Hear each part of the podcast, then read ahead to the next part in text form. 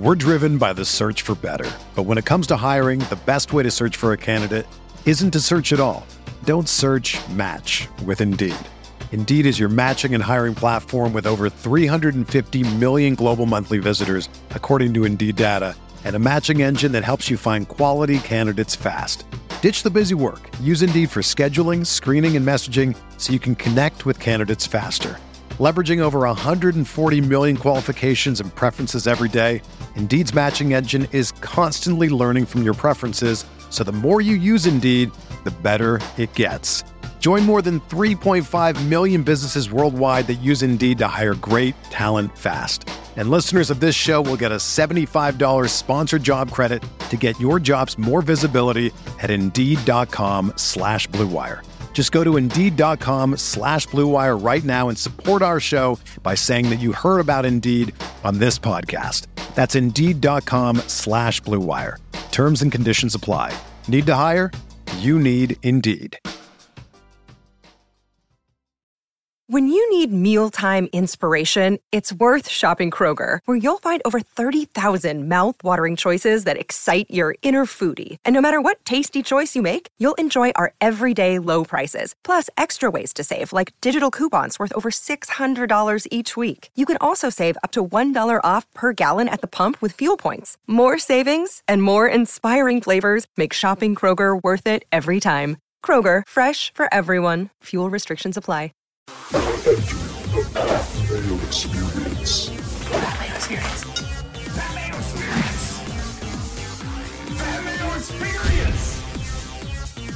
Experience. Welcome to the Pat Mayo Experience presented by DraftKings 2021 Week 3 picks against the spread, survivor selection, free money teasers, and of course, the game previews, which rarely preview the games. Plus, a Cuss Corner mini coming up. Shout out to all of you who are watching the secret link in the newsletter a day before everyone else. And if you want to get the show a day earlier, just get the newsletter, hit the description. It's free to join, and you will get it on Tuesday evenings. And you can be able to watch the video in there before everyone else gets to download it and watch it on YouTube. So, hey, thanks for doing that for all of us. Also, down there, the Pat Mayo Experience DraftKings Listeners League. The link is down there, podcast video, and you can go do that now. Smash the like button to the episode, sub to Mayo Media Network. Honestly, sub to Mayo Media Network. That helps us out tremendously. And rig the algorithm with whatever it is you want to say. We always encourage people to timestamp their favorite moments from the episode to make the best of clipping easier by the end of the season.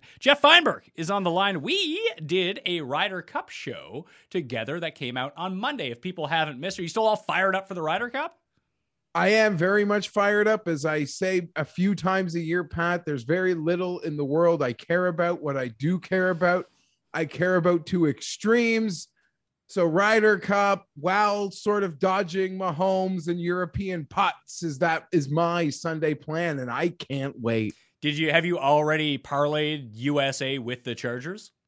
No, but I made all the bets I said I was going to make. I am in I am in deep. I'm in deep on this thing. But if they lose, I'm going to join the party of people that like to enjoy how USA reacts and freaks out when they lose, even though all have lost a fortune. So I'm going to like play both sides. Well, you, you get the spiritual uplifting if Europe wins. You get the financial backing if the USA wins. I'm saving my bets until I see the first day pairings, uh, like I said on the show. But I gave you my leans of where I'm going. I just wanted to confirm that those guys are playing, at least in the first match, and see who they're playing with. And then I feel like I can reverse engineer it a little bit better than I can now. Whether I'll be right or wrong, I'll probably be wrong, but that's the way that I am taking it. The coin is in the building. Won the week against the spread last week because we're all not as good as flipping a coin. That includes a winner of a free money seven point teaser. It is Tim Undercust. Tim Andergust. That's not my name. But remember last week when you chortled at me and laughed and said, "Oh, what's more likely to happen? That you uh, get to 100 losses first, or get your first free money win?" And uh, you know, five days later, boom, the free money hits. You're betting the free money every week, you are above water right now uh, going into week three. So Do let, let's roll. Do you guarantee that people will be above water betting your free money teaser the entire season? I'm not calling it free money for something to do. I think these are all going to win. I've, I've put together a fantastic. It's funny. I really like the board in week three, And uh, I put together a really nice uh, teaser for the people this week. Okay, so you're one and two for the season on free money plays. You are 10 and 86 lifetime on your free money plays, but you did not lose last week. I was the big loser last week. I was 5 and 11 against the spread, yet somehow I retained the overall lead after a fire week 1. Jeff was 7 and 9, Cuss was 7 and 9, 13 and 19, 14 and 18. And the coin, even Steven, 8 and 8, 17 and 15, tied with me at the top. Jeff and I both hit our super locks. It puts me at 2 0, Jeff at 1 and 1. Tim, Pittsburgh really let you down. You're 0 2 in the Super Lock, and we're all still alive in Survivor. I think this is the deepest all three of us have still been alive in Survivor in some time. And we've taken the Rams and Browns each of the first two weeks, and we'll see if we end up doing that. Once again, too, of course, hit the time codes and do everything of that nature. If you just want to skip to certain parts, let's, unless you guys got anything to say, I, I feel like we can just jump into this right now. Yeah, I guess just before we jump into it, I would love for Tim to just put it out into the world his thoughts on the Ryder Cup. I know he gave a brief tweet, but just verbalizing it might make me feel better. If you watch that video that Harrington and Europe put out, it just absolutely underscored what I believe that this European team is better than the sum of its parts, and the American team is worse than the sum of its parts. I expect the Europeans to win, and I don't think there's going to be a whole lot of drama come Sunday. Okay, let's get into Thursday night football. The Carolina Panthers are at the Houston Texans, as Tim would say. They're favored by eight on the road, 43 and a half is the over under. We got Detective Davis Mills under center. What's in the box? It's probably going to be a lot of people because they're probably going to dare him to beat him with his arm in this one. Panthers 2 0. The defensive line looks really good. Super Bowl Sam Darnold, Tim. Are, are, you sweating him yet? I saw a lot of memes being like Zach Wilson walking one way and then you looking at Sam Darnold looking away from your girlfriend. Uh, are you missing Sam Darnold? I mean, I'm glad to see Sam doing well in Carolina. Brady has clearly worked effectively with him. They're sort of getting all the juice out of the orange there. And uh, I'm really glad to see that it's funny, you, you know, you put them together with the best running back in football, two very good receivers, an offensive line who can block to some eh, degree. Not really. Yeah, to some degree, you put all that together. Then, Great head coach. Well, I, I give Joe Brady most of the credit. I think he's done a very good job as an offensive coordinator with this team. And look, you know, they they played very good football the last two weeks. So uh, I credit to them. Darnold isn't killing them. Darnold's playing well. So we look at this game. It's minus eight. I am very anxious about laying the eight points. The Texans have been spry in both of their games against uh, the Jags and the Browns. Short week in Houston. I don't know. Seems like this spread should be seven, but it's eight. And so I wouldn't bet it, but I will take the Texans because uh, I think there's a touch of value on the Texans here. Yeah, two undefeated teams against the spread so far, Jeff. I'm kind of with Tim. I'm kind of leaning Houston here. Like, how? I have no idea if Davis Mills is good or not.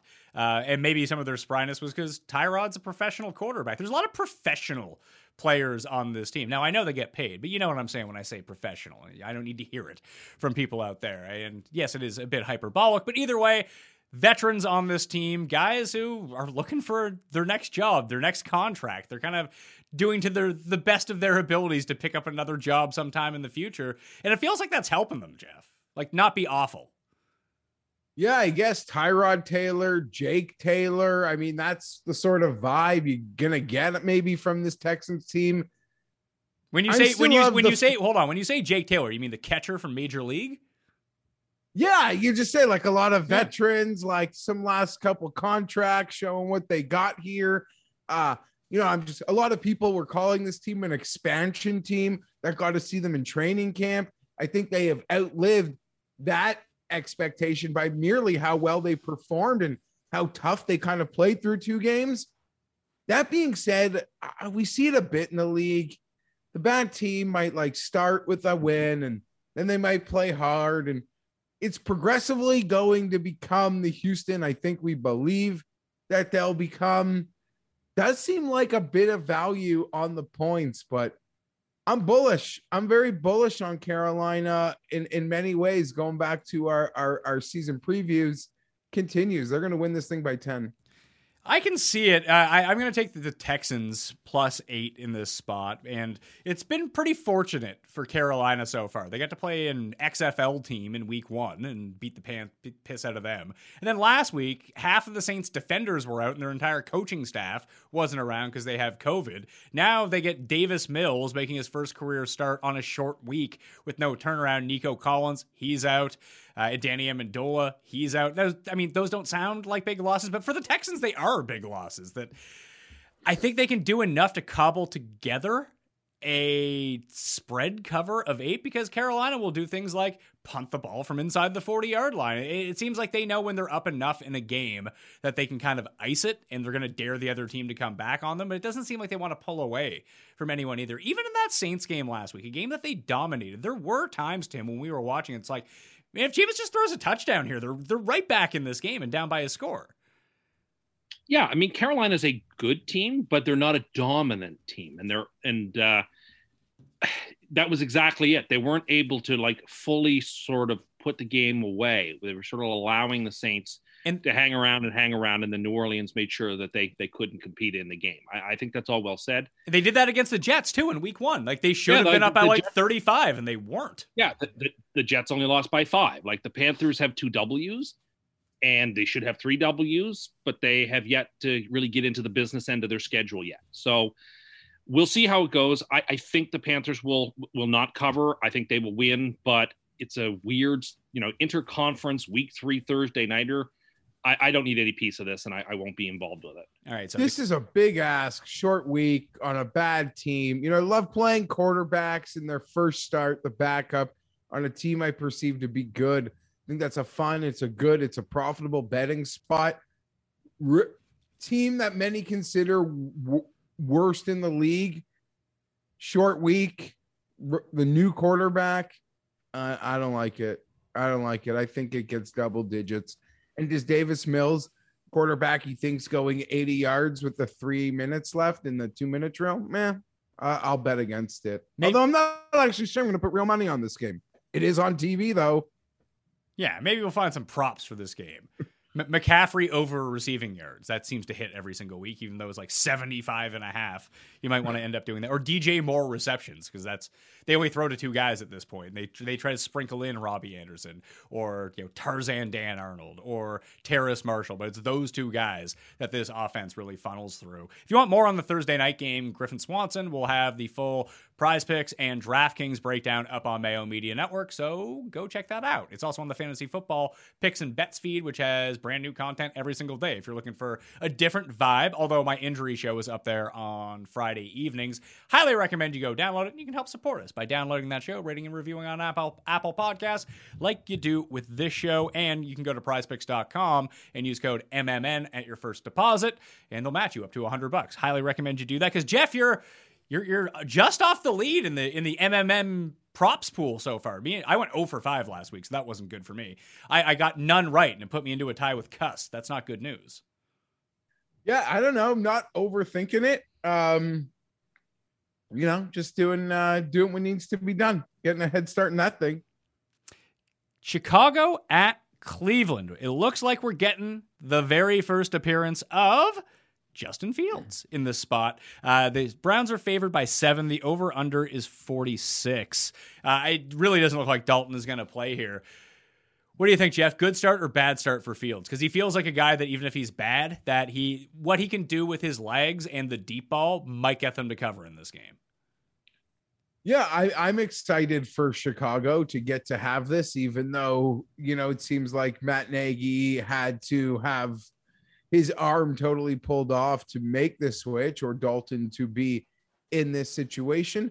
Not an ideal first opponent. You know, the Browns can cause a lot of havoc. I do like their defensive line, but I think, you know, you made a great point last week, Pat, which led me to part of it led me to making the Bears as my super lock. Was that everyone was going off what happened in that Sunday nighter versus the Rams, but I actually thought they looked better than I anticipated they would in that game and getting their home opener against the Bengals who suck on the road. I don't know. I thought that was a nice opportunity. I like the Bears here versus uh, the Browns, who still seem to be feeling their way out through this season. Although, um, you know, the Browns have had an interesting run of class, you know, from from Chiefs to then the team that we perceive to be the worst in the league. So it's kind of hard to figure out what the Browns are, uh, other than how do I put this? Other than I think if you were bullish on them, you wouldn't have had any reason to come off that over a loss to the Chiefs. And you didn't really read much into what happened versus the Texans. The coin is taking Cleveland in this spot. Jarvis Landry is going to be out at least three weeks. He's placed on IR. No word on if Odell was back yet. Baker's shoulder looked like it fell off on Sunday. Now it was his non-throwing shoulder. I guess they like popped it back into joint, but he's still a bit sore.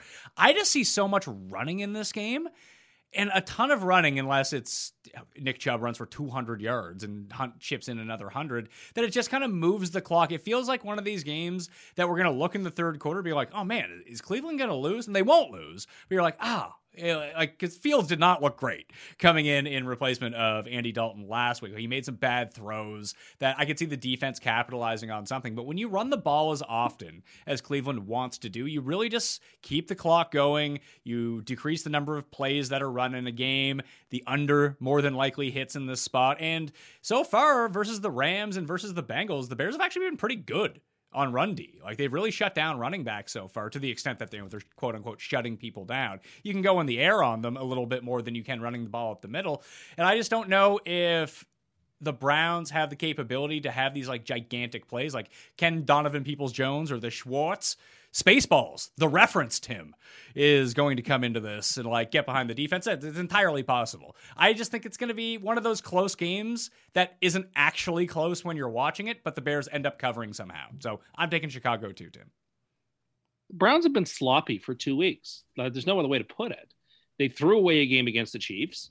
They tried to throw away a game against the Texans and had Tyrod not gone out, they had every opportunity to lose that game yeah, they're one and one. They played a really good team. They played a really bad team, but they've looked sort of in preseason mode. This does not te- seem like a team that's sharp and firing in all cylinders.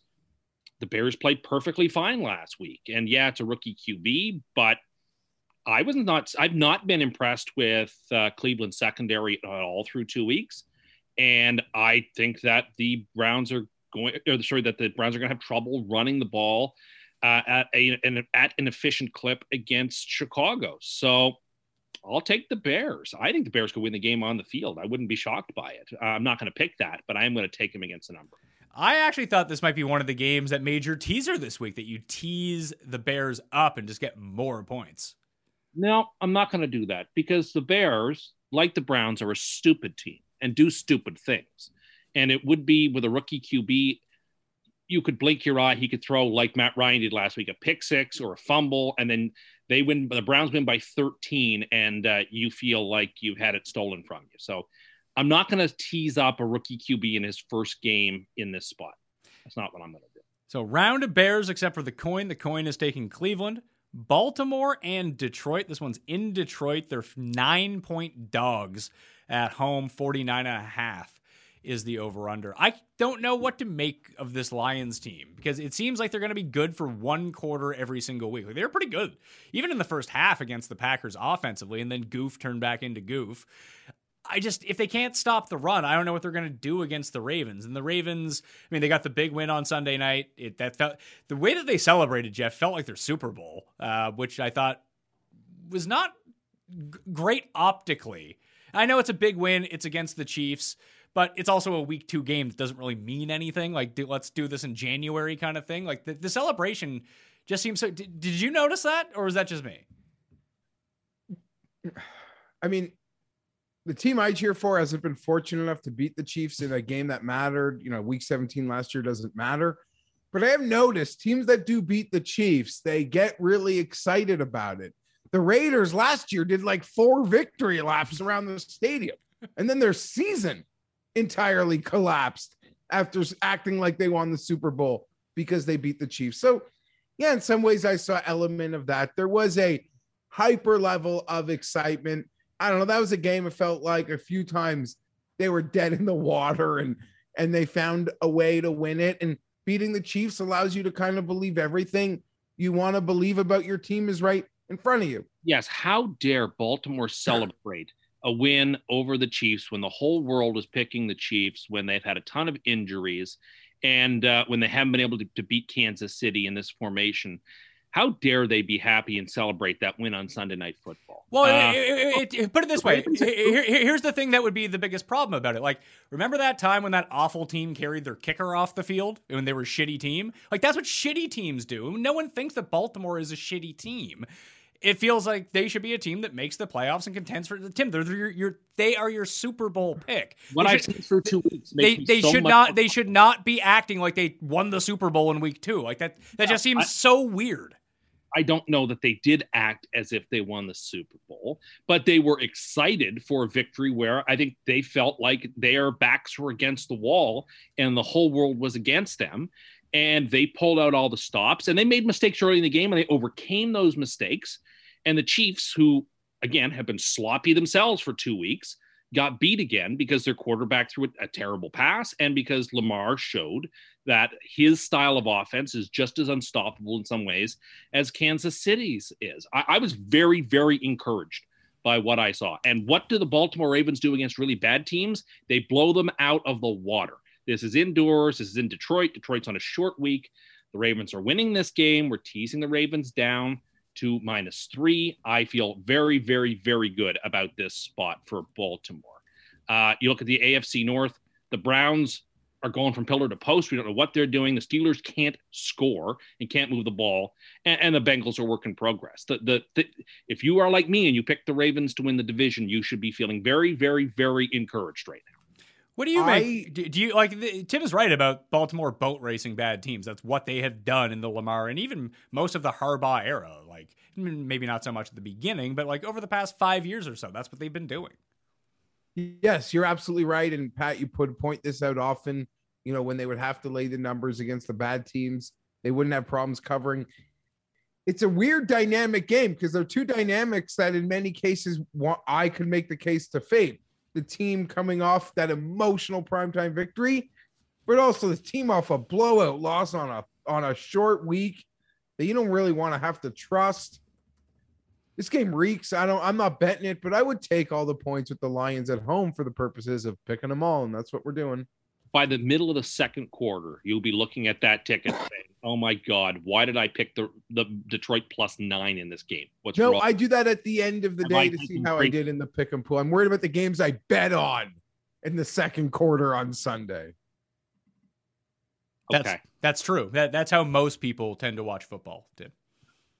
I like I all my picks are pretty much equal. I don't treat unless it's a super lock. I treat all they all count the same in the record, and uh, I, I am very protective of my picks. I'm not so self obsessed that I only care about the ones I bet on. I I come on here to give the people picks, and I want my picks to win, and I want the people who trust me, who back in my picks, whether or not it's on the parlay or teaser, whether or not it's super lock. If they say what does Top Cat say? I'm going to back him on this. That's the deciding factor for their bet. I don't want to steer them wrong. I want to be right for them. Uh, I, I care about that far more than I care about some meager bet that I may have made. Yeah, I, maybe you need to stop making such meager bets because I mean I was feeling pretty good about the Bills halfway halfway through that game last week, Jeff. Like all my money was on the Bills. Bills alternate spread, Bills and parlays with other teams. It's just a huge bet on the Bills to begin with. And like I'm just sitting there being like, don't go wrong, don't go wrong, don't go wrong. And Tim's like, oh no, my super loss. Like, how much you bet on that, Tim? Oh, I didn't. It's like, oh, okay. yeah, it's about betting their own personal. There, are more important things when you. Tim, we're doing a fucking football betting show and I'm giving people picks, and I would like my picks to be correct. That's what matters to you me. You don't even have the guts to put money on it. Yes, I do. No, you don't. But you how, how, how, much you lose on the Steelers last week? Well, they destroyed my pro lines. Anyway, uh, the the what I want to go through here is that, like I said, I pick things for the people and I feel invested in their success. Their success is my success, and my success is their success. I'm not so supercilious. I'm not just interested in what I'm picking a game. I'm giving a lean. I'm being ultra transparent as people that know that I'll bet real money on some of these games and say this is not a game that I am eyeing to make to make a real money wager on. If this is a game you want to wager on, this is my lean. I'm doing nothing different than you are doing, except you're just saying something from an ivory tower for no reason. No, you're saying you know, I'm not going to bet the game anyway. So what do I care if the Lions really cover? Well, you know what? I care because I'm putting my credibility on the line by giving the people a Tim, pick. you have no credibility. More, hold on, hold on, hold on. More people tune into this show to pick the opposite of you than actually tail you. You know that, right? that, but there is a loyal cadre of people who say, "What would Top Cat do?" and I will do the same. I want to. I want to. Oh, I want to hear from those people. If you are out there and you tune into this show to specifically tail Cuss picks, I need to know who you are. Like that. That's mental. Yeah, I mean, why would anyone want to tail the guy who just hit a free money parlay last week? Yeah. Are we? Are how Jeff over under number of weeks that we hear about him hitting his teaser in week two?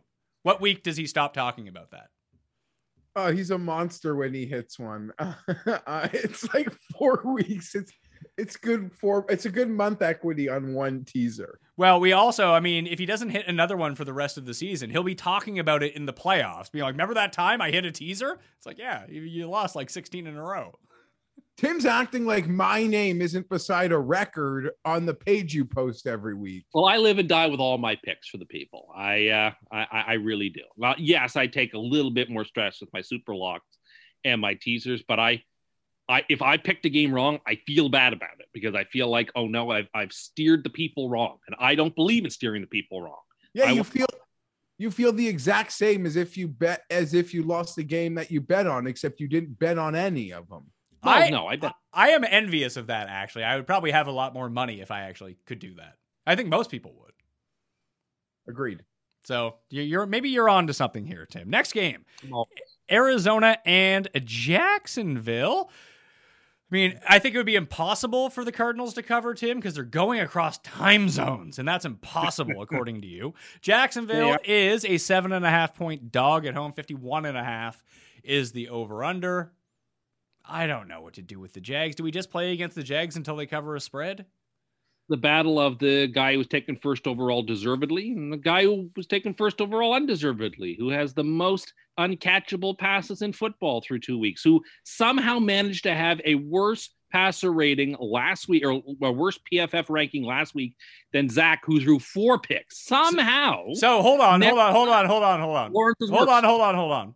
So you're using PFF grading now, but when it was reversed last week, it was all about passer rating. No, last week in PFF, Zach was better too. Yeah, but you brought Because- up passer rating last week, but I noticed you didn't do that this week. No, no, I just decided to use one of the stats this week. Well, who had, who had the better passer rating? I'd actually have to look that up. Okay. I could not. As pointed out by our good friend Garion Thorne, Zoomer Zach, he threw a bunch of catchable passes. It was just to the other team. Yeah, th- that is a good line, but that is not you what got that meant. dunked on. As you see, I How, didn't how, respond. how, yeah, of course you couldn't. You were in a fucking body bag. It was a good response, and Garion is very funny, and so I had to give Gary his, even though I didn't. I don't know why he felt he needed to respond. I mean, I, I know why he needed to respond because he's so self conscious about Tua and the fact they wasted that pick. That me making fun of a quarterback on a completely separate team than his draws him out to have to dunk on my quarterback only because he knows what a mistake his team made. So I, I get the sort of self consciousness of why that happened, but I also give him his due. It was incredibly funny. And like when somebody gets a good one over on you, a gentleman just doffs his cap and says, okay, that's a good one. I, I can't respond to it. But the facts on the ground are still the facts on the ground. Lawrence has thrown the most uncatchable balls this season. Now, he is a rookie. Rookies are going to make lots of mistakes. Arizona has looked very good. Now, they, they, they the Vikings let them off the hook last week, but whatever. Like, you know, that that's football. 33 points against Minnesota. They scored tons of points against the Titans. The Cardinals look like if they're healthy, they can put up points. Jacksonville is still a terrible work in progress. We're going to tease the Cardinals down as a second end of the teaser. We're going to tease them down by six. I feel very good about it. I mean, there's, a, I mean, I'm not giving out a money line parlay this week, but like put Arizona in your money lines and make them the sort of spoke in the wheel in a lot of ways because Jacksonville is not going to beat them. Come on now. Jeff, I don't know what to do with this game. Part of me just really I, I, felt this way about Denver last week. It's like, oh, yeah, Jacksonville can cover this game, and then they they have one good drive to start the game. It's like, all right, Jacksonville's figured this out a little bit. Then no, they're just horrendous the rest of the game. Yeah, I'm gonna lean with Tim here. I'm not like hating on Jacksonville. Um, the only thing that can make me want to make this move on to Jacksonville is more of a cardinal case that this could be a look ahead game before a huge game, what I believe is in prime time next week versus the Rams. That is the only case I can make for Jacksonville is something on Arizona's schedule. So my pick is Arizona. I'm gonna take the home dog. I'll take the plus seven and a half at home. I'm going to close my eyes, plug my nose, and take the dog. If this is a game that you do want to bet, I would not bet the seven and a half. I'd wait for the nine and a half or ten and a half by the time Sunday comes around because I just can't see this number sticking here. Can any of you guys? No, but if I were a Cardinals bettor, like yeah, of course I'd prefer to have seven and a half over nine and a half, but there's no real difference between those numbers. Uh, Jeff, let, let me ask you: Would you rather have an extra two points? I take the two said, points. of course, you'd rather have the two points, but they aren't going through key numbers. So, like, No, no, no game has ever ended up at eight. That's impossible. I didn't say that, but This- the thi- difference between seven and a half and nine and a half is pretty meager. I mean, if you would bet on the 49ers on Sunday, week one, that there'd be a huge difference. Yeah, except there are exceptions that prove the rule. No one disputes that. But you why also why I- why wouldn't you wait for a better number if you wanted to bet Jacksonville? I don't I don't understand what your I logic would agree. be. You should you, you should wait for it. And that there's That's no fine. there's no difference between a seven and a half and a nine and a half. That's ludicrous. There is a minimal difference. Jeff, It's not like between six and eight. No, it's important. I don't know, even for peace of mind. So, and I'm a big, I'm a big enough dud that that's important to me. This is his interest. I, I'm really interested to see how Jacksonville comes through on this one. This is a big test. They had a tough test last week against that Baltimore, uh, that Denver defense, and now these two defensive linemen that are firing right now. And when they're healthy, it seems like Arizona could be a different team. Will Watt and, and Jones be healthy all year? Probably not, but they're healthy right now and they're playing amazing. Yeah, not great news for the Jacksonville offensive line. Trevi might be in some trouble here, but I will take the seven and a half, and maybe I will bet it if it gets to nine and a half or even through ten, because that I can't imagine anyone is betting Jacksonville. So this line's just going to balloon and balloon and balloon. We've seen that happen a few times already this year. Chargers at Kansas City. This is the main event of probably the week, or at least the early slate. The Chiefs are favored by six and a half at home. 55 and a half is the over under. Reminder to everyone to watch the Friday best bet show. I believe between me, Pizzola, and Cam, we're 6 and 0 on our best bets so far through two weeks. So, you know, if I can figure out what the best bet is this week, then we're going to be in pretty good standing. Although everyone who likes this show really seems to like that show and vice versa. So if you haven't checked that one out yet, highly recommend that you do.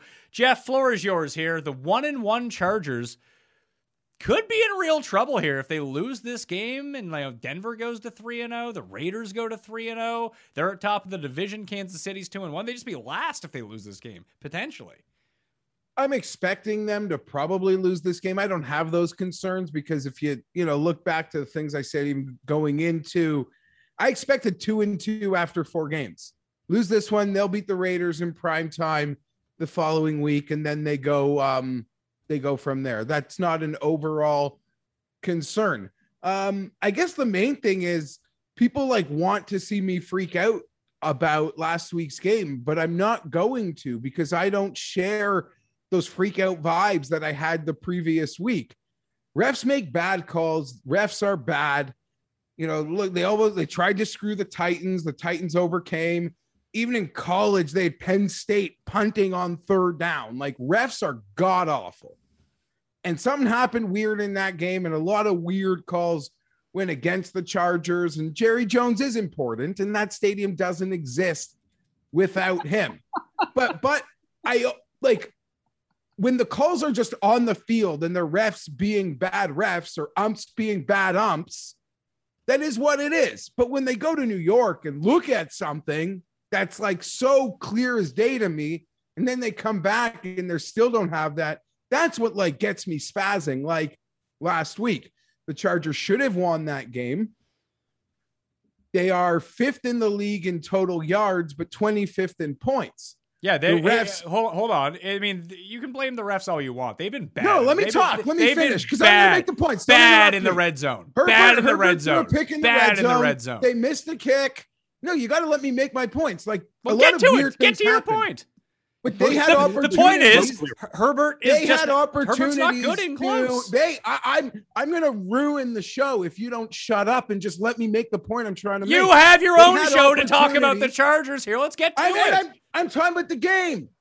I'm just saying, I they had opportunities to win the game. They missed a, a, a makeable field goal going into the half. Herbert throws a red zone interception. Were some of those penalties bullshit? Absolutely. Were some of them legitimate? Absolutely. So they've got to clean shit up for a fourth down so early in the game, and that's what gets me, or that's what gets me excited. They never would have done that before. It's you know, can they backdoor the cover versus the Chiefs? Am I looking excited about you know how Staley will philosophically try to beat the Chiefs and you know fourth down and all that stuff? Absolutely. But here are the Chiefs, awful loss, super elite quarterback, awful loss. That's always real frustrating to step in front of. So I like the Chargers plus the touchdown. I think it's six and a half now. I'll take there, but the win that that's going to be an enormous ask. That'll be an enormous ask. Is it tough to win games and cover games, Tim, if every time you get inside the 20 yard line, it's like you're frozen in carbonite and you can't do anything? it look, I thought that Herbert threw two bad interceptions. I thought the roughing the passer call was bad. I it was a game that could have gone either way. I thought the Chargers run defense was troubling. They were not able to slow down people in ways they should have. But I don't think this game is about the Chargers. I, I think this game is about the Chiefs. The Chiefs have not, uh, their defense has been god awful through two weeks. And I don't see how, in heaven's name, they are going to be able to stop. I mean, the, the, the wide receivers and Ekeler, who I think Ekeler's going to have a huge game, how the Chargers are going to stop, or sorry, how the Chiefs are going to stop. Just don't say nice things. Like, can the Chiefs win this game? Totally. But the Chiefs win a 41 38 game. They are not winning by seven. The Chiefs don't cover big numbers these days. Uh, we've, the last two weeks, they, didn't, they haven't covered the first two weeks. They have not looked impressive the first two weeks. Yeah, their offense has looked really good, of course, but their defense has been terrible and their offense has been sloppy in spots. Mahomes is sometimes trying to do too much, and it, it really cost them on Sunday night when he threw that terrible interception uh, to nobody. So the Chargers should absolutely get pressure on him. The the Chargers should will, will be able to do a lot of what Baltimore is able to do. And look, you know, these two teams have played, you know, last year the Chiefs won by three in OT. The Chiefs won by seven the year before. The Chargers beat them in a primetime game the year before that. The, the Chargers have a history of playing this Mahomes ran, uh, led Chiefs relatively close. Yeah, like I think the Chargers should cover the number. I would think the Chiefs win, but the Chargers cover the number. Like I said, like a 41 38 type of game. I, I don't see uh, this being a seven pointer for Kansas City. I, I think actually this line's a bit silly, and you're paying a KC tax to bet it. Why did you interrupt him? I thought he was uh, very well said. He was getting, he got to his point pretty quickly. I thought. I know, I don't know. Uh, he's he's bullish on how the game can go. I, we got to get in the end zone. You can't kick goddamn, you can't kick goddamn field goals. You can't leave it to the refs. You got to get in into the end zone. The defense held Dallas after giving up a quick 14 to not many points the rest of the game. So there's a positive aspect um, to that, and that allowed the offense to keep trying to get into the end zone. Herbert's got just got to learn what he can and, and can't do. He can do a lot. I get so excited when he drops back. Something special feels like it's it's going to happen. And now I've have to add an extra second to my ref count for a flag. That that's really annoying. Um, yeah, just thank God that I guess they found a way to win that first game in Washington, or it'd be true panic. But lose this week, battle, beat the beat the Raiders, and and everything remains in in front of them. It's not much else on my end. I think this might really come down to Tim, who I'm picking here. Does anyone on the Chiefs defense have mad skills to pick off Herbert?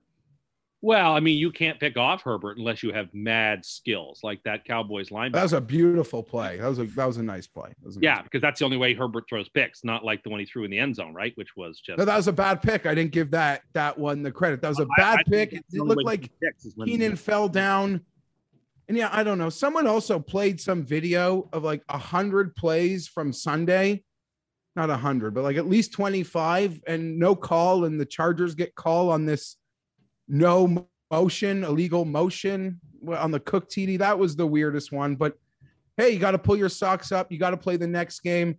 Love the coach, love the quarterback. It's going on at the same time as the Ryder Cup. Last time the Chargers played the Chiefs, Bryson won the US Open and and I was, you know, got plantar fasciitis because that's the sort of day it's going to be. Now, when you tried to treat that, did you use the frozen tennis ball, a golf ball, or those Instagram ads that I've seen of the of the rocker back and forth that you can put your foot on? How did you treat that injury? I, I do like put water bottles and golf balls in the freezer to treat my plantar fasciitis. Um, in closing, I didn't um, enjoy. Listen, I, I love the Friday show. I also find it funny how people make comments like, no offense, this show, that show. They're both great. You don't like offend anyone by liking one show or the no, other. the Friday show is amazing. Those guys, I, I love them more than I love myself. But Cam Stewart making like, listen, I can g- dance and get excited about the Chargers. I've been with this man at Panda Express. He dances for a chicken bowl that the lady puts an extra one into the container. So we all have our likes, Cam. We all like what we like, buddy. Love you. oh, this needs to be a running bit. Cam and Feinberg going back and forth, never actually talking to each other from show to No, show. no, no. I am 100% in on this. using your show as the, the medium through which they communicate. Yeah, this will be the cipher, and this this is how you can uh, decrypt everything. It was actually Manchu Wok, but Panda Express plays to the larger audience for my point. The Friday show is amazing. I I love it. I hope you love it. Go on the iTunes, give it five stars, everything. Like it's great. Absolutely. Do you have a guest for Feinbolt this week, Jeff? Uh, it's Hustler, and he's Oh. going to the Ryder Cup. But yeah, my boy uh, Hustler, Chiefs, Chargers, friends, enemies, good times. All right, so yeah, Feinbolt on Mayo Media Network. You can download the audio podcast on Daily Fantasy Sports Picks and Bets the Mix. Here's my issue with Kansas City. What are they like two and fifteen in their past seventeen against the spread or something ridiculous like that? Like they just don't cover anymore. After No, go, exactly. a- after going like fourteen and two in their previous sixteen, like they're, they're around five hundred again in the Mahomes era. Mahomes covered every number for like a between like one the middle of one season like through the middle of another season. Now it's just flipped. It's the exact opposite. But do you guys like? Am I the only one that's making that use the argument, even though I'm not on the side of KC? Super elite quarterback off a loss. You just go to the window and say, I'll take that guy. Like you did every all time great quarterback in your life off a loss, pretty much. I mean, mm-hmm. this isn't off a not cover, right? This is off a loss. Yeah, So put them in a but- or a parlay if you want, but don't don't lay the six and a half. That's silly. but I don't know if it's silly. Like I- I'm really leaning towards the Chiefs here, and I, maybe because I do agree with Jeff. I think they come out and they're trying to like, hey, this is actually like the Ravens are one thing. This is a division rival. They're probably they're probably the second best team in this division. It seems like we have real competition in division this year. It's for ha- like. Mahomes seems like he's just having a laugh on the field. It doesn't seem like Kansas City's even trying. And it's felt this I way. know. If it's felt this way for like a year now, where and it's starting to catch up to them where it's like, oh shit, there's like five minutes left. We better start trying. And then they just don't got it anymore. It just feels so laissez faire. Like it's just, hey, let's just bomb it down the field. We're good for those for like three a game. We'll eventually get our points. Like they had so much su- success so quickly. It might be actually better if they lose this game for their overall prospects this season. It feels like they need to take a few punches in the mouth. I thought that would have happened at the Super Bowl, but they just blamed the bad offensive line and moved on. It's like, nah, everything will be fine once we fix that. But something seems off with him, just like something seems off with the Bills, even though the Bills, you know, destroyed Miami. They just didn't seem like how we expected the Bills to be. We haven't seen what we expected Kansas City to be yet outside of very isolated drives where Mahomes like, oh yeah, I'll try this time, and no one can stop me. Okay, those are fair points, but maybe on the other side of it, they've played two teams that outside of Buffalo would have been the most popular picks to face them in the AFC title game, and they sort of become a litmus test for these teams. Baltimore, especially off a loss, like off a loss going into that Chief game, and the Browns spending their whole winter thinking about a revenge spot. Um, and the Chiefs, I know Tampa won the Super Bowl, And maybe it's just because I'm an AFC guy, but I'm naive enough to think like, no, I get I guess if you get Tampa, they're your litmus test, but the Chiefs are like a litmus test for where you stand, how much farther I need to go. They take everyone's best punch. And yet, if Baltimore celebrates, what what a crime that is for their passing the litmus test. It's not that they celebrated. It's the ex- like how it, like did did you see it? Like it was They were they were excited. I get should that. have. I get that you're excited because like you you win. have I, I get that. I get that you're excited that you win the game. If the Chargers beat the Chiefs this week, Jeff, would you want to see like the entire Chargers sideline celebrating? Like this is it, we did it, game over. No, I, I'm not really sure. I'll be doing that for them. Uh, I, I think, Pat. Um, this this is a game that. See, the thing is, someone pointed out the Chiefs have been amazing in these first games, also against division. It's like Andy Reid knows, like when it counts, maybe, or the games that really matter. They can't play defense. That is a real problem. They can't play defense. Oh, buddy had a, a pick six to start to start the game. They gave up 36 points after they gave up 29 or whatever to the Browns. Like they can't play defense. I'm excited. They went for a fourth down. They went for a two point conversion. Like I feel the Charger. I'm excited to see the strategy the Chargers employ in this non Anthony Lynn matchup versus Patrick Mahomes. Derwin James also healthy, playing like a superstar. We can move on. Yeah, the Chiefs are one ten and one in their last twelve games as favorites. ATS Crazy. Yeah, it's kind of nuts. Crazy. I, I'm going to go with you guys. I'll take the Chargers. The coin is taking Kansas City. Now that we can get out and travel and take vacations, we want to celebrate some of our favorite times by turning our new memories into art. Get a professional, hand painted portrait created from any photo at truly affordable prices, or combine photos of people or places you love into one painting. It's fast and you can receive your portrait in as little to two weeks. If you want to give a truly meaningful gift, you've got to try paintyourlife.com. Send any picture of yourself, your children, family, a special place, someone you love who isn't around anymore, a cherished pet, even an action shot of you or your children playing your favorite sport. It makes a perfect birthday, anniversary, or wedding gift. It's meaningful, it's personal, and it can be cherished forever. I got my stuff, it showed up, and my wife instantly put it up on the wall. It was pretty awesome, and I wasn't expecting it to be as good as it was. And we got it, I was like, oh crap, like this, this actually is something we can put on the wall. So, paintyourlife.com is where you want to be, and at paintyourlife.com, there's no risk. If you don't love the final painting, your money is refunded, guaranteed. And right now, for a limited time offer, get 20% off your painting. That's right. 20% off and free shipping. To get this special offer, text the word MAYO, M A Y O, to 64,000. That's MAYO to 64,000. Text MAYO to 64,000. That's 64000. Text that. Paint your life. Celebrate the moments that matter most.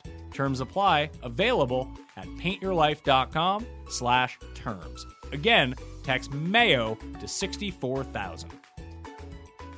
New Orleans and New England is up next, and what has to be one of the more confusing games of the week.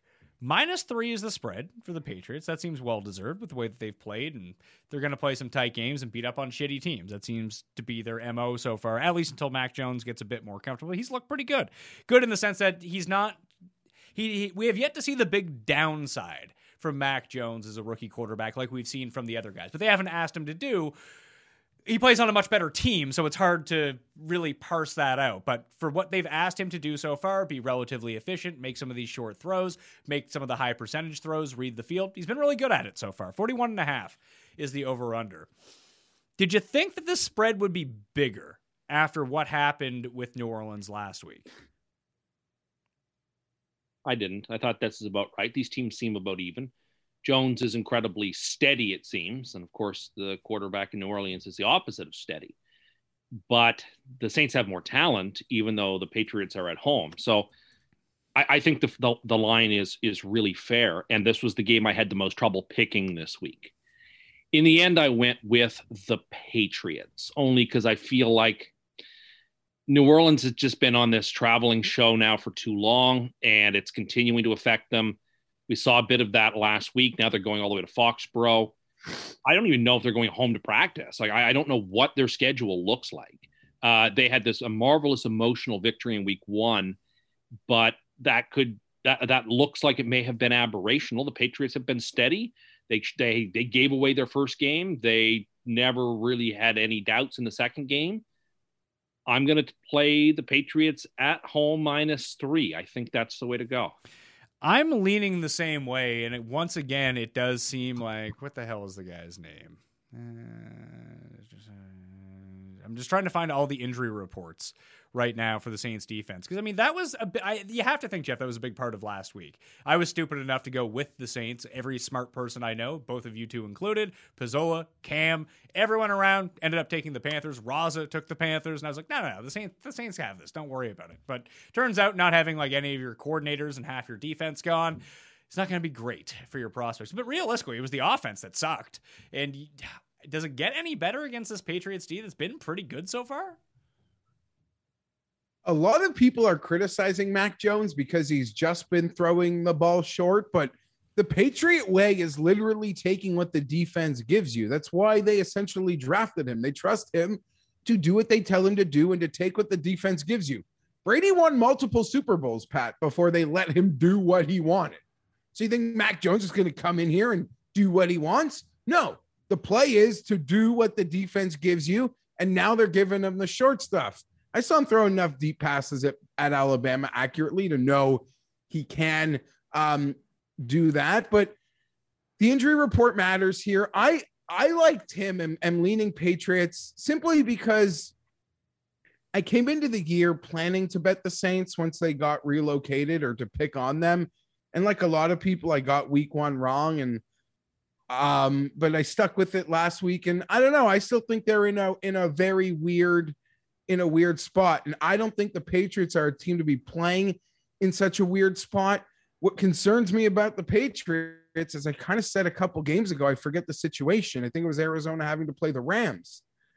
It's technically not like a rival or a should be a look ahead game, but the Patriots, friends, they play the Buccaneers next week. And that the NFL is going to build that as bigger than anything we've seen in some time. So that's a big one. And that's as big a look ahead spot as you could probably think about on the calendar right now. But the spread is short enough where I'm going to trust the Patriots just to be uh, able to execute this one better and healthier. By the time Sunday comes around, if I do see the injury report for the Saints and you know the, the center's back, their defense is back, and you know all the coordinators are back, I might have a different take on it because I can't imagine many people are going to the window with them. Just Belichick seems like eh, basically what he did to Zoomer Zach last week and what he does to rookie quarterbacks. Feels like he should be able to do that same thing to Jameis, where just goat Jameis into throwing horrible picks to you. And I'm going to go with you guys and go with New England. You're that. getting plus 350 at DK Sportsbook for the Patriots who in the AFC East right now. If you believe, as I do and Pat does, that something seems off in Buffalo, then there is tremendous value on that. I mean, I, I, I wouldn't say that it's not a value type bet. I would agree with you that plus 350 to win the AFCs would be a value at this point. I still think that the Bills win the division. Like it, the Bills are treading enough water and still playing well enough to win games. Like that's that's almost the mark of a good team at some point that when they do click that it's going to be game over for a lot of these guys. Okay. Jeff, do you do you have any take on plus 350? Uh that's not uh pl- no, I'm not really there yet. I'm still high on on the Bills. I'm not I'm not devi- deviating off that. Although the Damien Harris fumble, they're 2 and 0 and and you could even look at like they're supposed to be 2 and 0 and maybe this line even feels a little short this week. Well, I mean, they they lost week 1 to Tua and you can credit the Damien Harris fumble, but the only reason that they ended up in the lead in that game was for a horrendous roughing the passer call that extended their drive, and that's how they scored their touchdown. Like they had a lot of problems moving the ball to the end zone on Miami. They played a lot of bend but don't break defense that week, almost like they how the Patriots play defense a lot of the times, especially during those Super Bowl years where it's like, oh yeah, they give up a ton of yards, but once it gets in close, all of a sudden they're just a much better defense. That's how Miami looked in Week One. So to think that you know you call them like, hey, they're going to win the division because the Bills are off. I mean, this is the same team that like, couldn't beat Miami. So And let's just confirm for record stated, you know, for PME to a record, Tua is one and zero this year as a starting quarterback. Oh, correct. correct. Yeah, just we gotta clear, make that clear before there's any. Oh no, no, he's one and one. down the He's one line. and one. He's one and one as a starter this year. He started that game against uh, Buffalo. So if he gets credit for wins in games he didn't play in the second half, then he sure as heck gets gets the the the, the scorn for losses when he didn't play in the second Uh, half. Jacoby played most of that game. I think he gets the the, the Oh. official the official stat. Please. I know what you're trying to do here, but uh, it won't work on me. I'm not going to get riled up about this. Indianapolis and Tennessee. Do we know if Wentz is playing or not? Because they have a line out. It's minus five and a half for the Titans. 48 is the over under. We might see, I keep forgetting, it's not Easton says Jacob Eason, Jacob Eason. who really had eyes for Jalen Ramsey last week on his like first pass of the game. And that was just very impressive stuff. But maybe if he ends up in. Uh, Wentz almost became the first quarterback I've ever seen to throw two shovel pass interceptions in a game. I don't know what if he just took the sacks in some of these spots. Like I had been complaining, you know, I've just been maybe I'm just just shitting on Indy way too much, but I was complaining that he didn't have the mobility to escape any of this pressure anymore like he used to, and that used to be such a big advantage to him. Now he has like at least last week against the Rams, he had a bit more mobility to shake off the defenders, but every time he tried to shake off a defender, he also tried to make a hero throw on all of them and it all just every time like you had to close your eyes and hope it wasn't picked off. So I don't really know. I assume he's less mobile with two sprained ankles at this point, even if he does play. Feels like a Titans route, but I don't know. Are the Titans more the team we saw last week or the team we saw in week one? They went back to the play action that we saw from last year. It was 10% in week one, it was 33% in week two. And even when they were down in the game, they didn't deviate from getting the ball to Derrick Henry, and that really worked out in their favor. So he wasn't uh, written out of the game script, even when Seattle was up by a bunch, and Seattle just went into stall mode the entire time. When it felt like they could have just kept pressing, pressing, pressing, because it doesn't feel like Tennessee can stop anyone. Division game, five points seems like a lot, but uh, even if Wentz plays, Jeff, how healthy is he going to be? That's a fair question. Part of me for the theory of because I do think the Colts are a good team. Get Jacob Eason in there. I wouldn't even mind betting them in that respect, Pat. Frank Reich, desperate team, great coach. I almost want the spread. I'm gonna. I want the spread to get as high as it possibly can, but I'm gonna pick Indy this week. It was five. It opened at five. It's five and a half now. I have to assume that if they name Wentz the starter, they haven't done that at the time that we're recording this. That the line might go back down to five. But isn't it Very possible. Isn't it, isn't it kind of weird that they're looking at this team? You're like, yeah, we don't really care who starts. Isn't that kind of a statement on Carson Wentz? quite large? Because normally this game would just be off the board. And when we get to the Miami game, it's kind of the same thing. And maybe you guys were right all along that maybe there is no difference between Tua and Jacoby Brissett. Late Titan in this game. We're going to tease through zero. I'm so confident in it. Really? Yeah, win this game, and I mean, it certainly doesn't end the AFC South, but I mean, the Colts would be 0 and 3, the Titans would be 2 and 1 and beaten them already. It uh, could be over very, very quickly for Indianapolis if they lose this game, and I, and I expect them to. Uh, the Titans went back to the formula that works for them, and even though they got down big, they showed they can come back from a big deficit this week, uh, last week, which is very encouraging because, of course, they could not do such a thing against Arizona. They had to. I, I'm very. I felt the best about any team last week, other than the Ravens. I felt the best about the Titans' performance uh, last week because they really came out and established themselves as again one of the better teams by by showing up with, after having taken a lot of scorn the week previous. Yeah, give me the Titans here. I think they win the game uh, by by a touch. Man, I'm going through these games so far, and there's not one that I feel like betting. Maybe that's a good thing that I'm just going to save myself some money this week and just hammer down on the games that I like. But I'll take Indy to cover the five and a half. It just I, I can't. It, a lot of these picks this week are just I can't imagine. Like with Jacksonville, I should have almost taken Detroit because I can't imagine who's betting on Detroit this week and just start gobbling up these points. But again, maybe you're right, Jeff. If if Wentz is the starter or Eason's the starter and that's announced, maybe more people end up betting on the Titans until this gets up to a touchdown and then something completely different. So I'll take Indy with you. The coin and Tim both take Tennessee, Washington, and Buffalo when Raza and I did the like early spreads and just talking about them on the Sunday evening show, this one just seemed too big. Washington's not as good, I think, as we thought, especially their defense, but it does feel like they're going to exclusively play in close games. I really like Washington and Buffalo here, not for the outright win, but to cover this eight. So that, that's the first one I feel good about, at least. Yeah, I can't imagine a single team I would lay eight points against Washington with right now given the way that I think that yeah that, that they're tough out every week. They they have all the sort of pieces that you would want to play close games. They have fantastic defensive players. Uh, I think Heinicke's fine. Like I like I like him. I think he's a pretty reasonably decent quarterback. Uh, they're coming off the mini bye. Buffalo is feeling great about themselves again. I think it's a close game. Like I would pick Buffalo to win but I would not pick Buffalo to cover the number. So you're going to give me more than a regularly converted touchdown. I am going to take the Washington football team. All right, the coins on the Bills here, Jeff. But yeah, Washington seems like the crappier version of Buffalo, but not so crappy that they should be eight point dogs. Yeah, I don't know. I think that's a nice compliment for Washington because they don't have the ability to like get to a certain point threshold that I would call you a poor man's Buffalo potentially. But I agree. Um, I'm taking the points. I actually, I put the like I made a Washington um teaser with the Chargers when they were a touchdown and and Carolina like quickly out of the gate. So I have it to a big number. Am I worried the Bills could boat race it?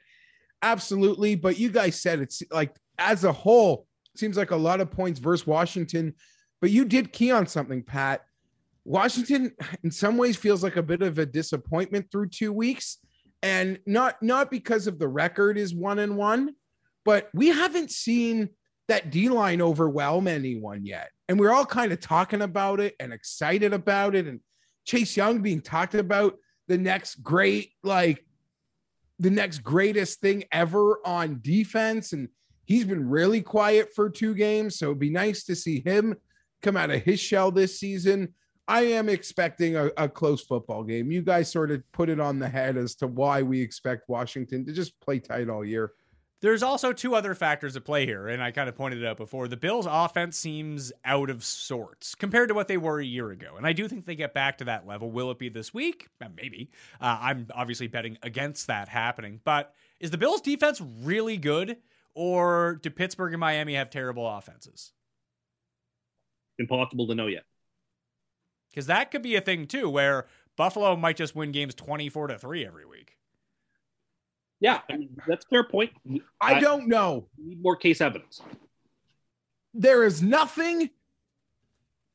I am more curious to find out about maybe in this entire league, and we'll get there, I guess, when we get there. But in trying to figure out, like the you know Steelers beat Buffalo, but then they don't even they're not even a pass over the top versus versus the Raiders. And Baltimore didn't have DB or didn't have receivers. They don't really pass anyway. So it's like, okay, I need to see someone play the Raiders and beat them over the top. And I'm shocked Pittsburgh couldn't. Well, it's not like um, Pittsburgh. So I don't know but, what but, to but, make of Pittsburgh. But but Pittsburgh wasn't moving. It's they weren't moving. They couldn't really move the ball against the Raiders. They definitely couldn't move the ball against the Bills. But they played good defense because they had a healthy defense week one, a non-healthy defense in week two when everyone got scratched right before the game, and then Watt ended up leaving.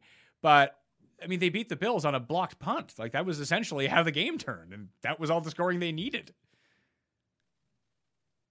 So I, I don't know most NFL games are decided by one or two plays, and you block a punt for a touchdown. That's, you know, that's the margin, I guess. Yeah, I don't know. It, it's hard to read. It's hard to read some of these teams.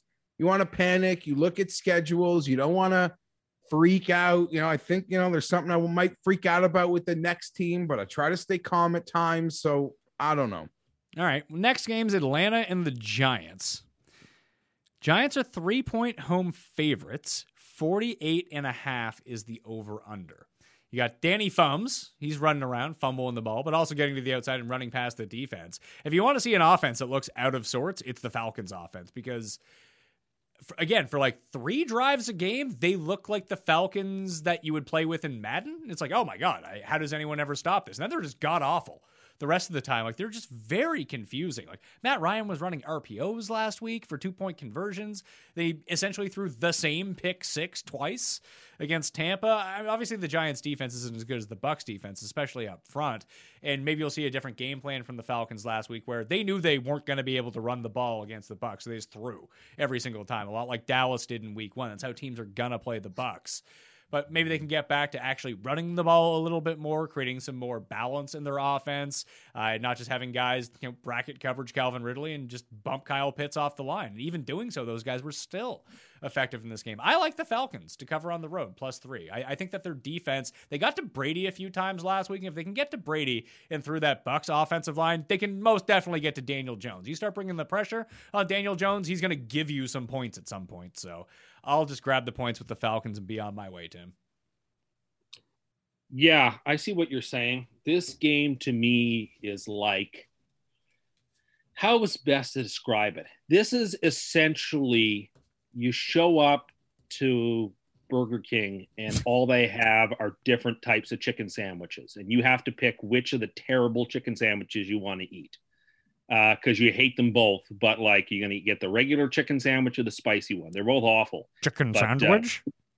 Uh, but which one is less awful? And in this case, God help me, laying three points of the Giants is the less awful option, uh, which is the regular chicken sandwich, not the spicy one. And so uh, that's the way we're going. I am not going to bet this game. Wouldn't consider putting this game on eight tickets.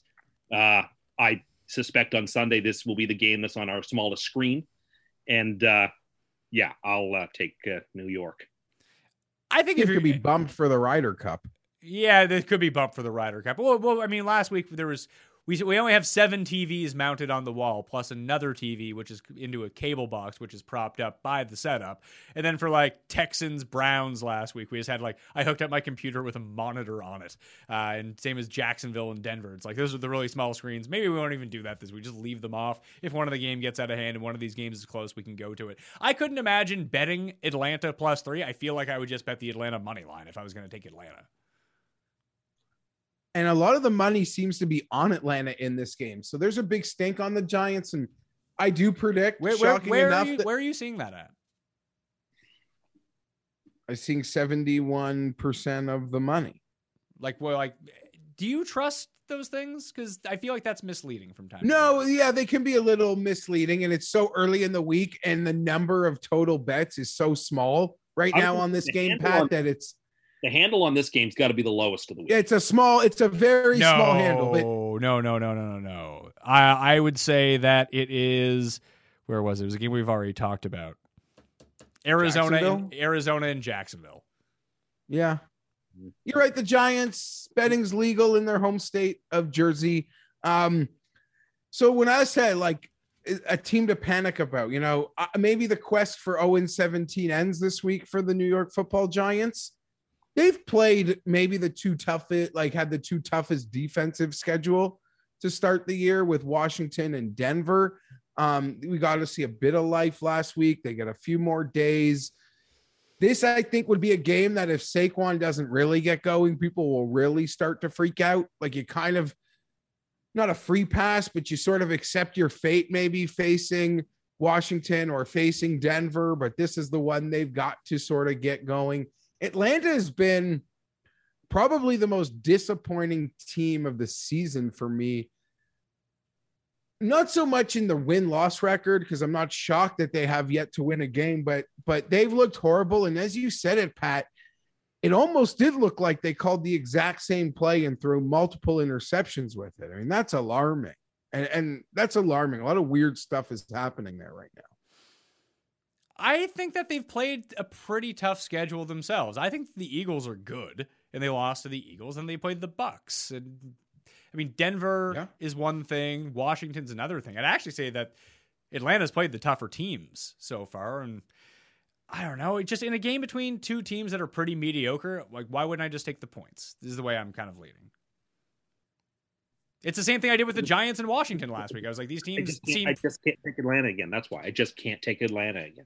Okay. There we go. So Atlanta money line might. I'm going to write that one down. ATL money line. I agree with you on that. ATL money line's much smarter than the plus three. Well, if you want to take the plus three, if you want to take the spread and give yourself that field goal, I would say I am. I can see people gravitating towards the Falcons as the week goes along, Jeff. That I can see this dropping to two and a half. Yeah, that wouldn't shock me. It's hard to go to the window and want to put money on the New York Giants. They're a um you know, there's not very good perceptions about the Giant. I don't know. Both these teams have such a stank on them right now. I don't know. I'm taking the Giants. Owen, the, the quest for 0 and 17 ends with a win and a cover. Okay. Cincinnati and Pittsburgh. I don't have an update as of yet on the defensive injuries for the Pittsburgh Steelers, but now there's rumblings that like Ben might not play and he's really banged up.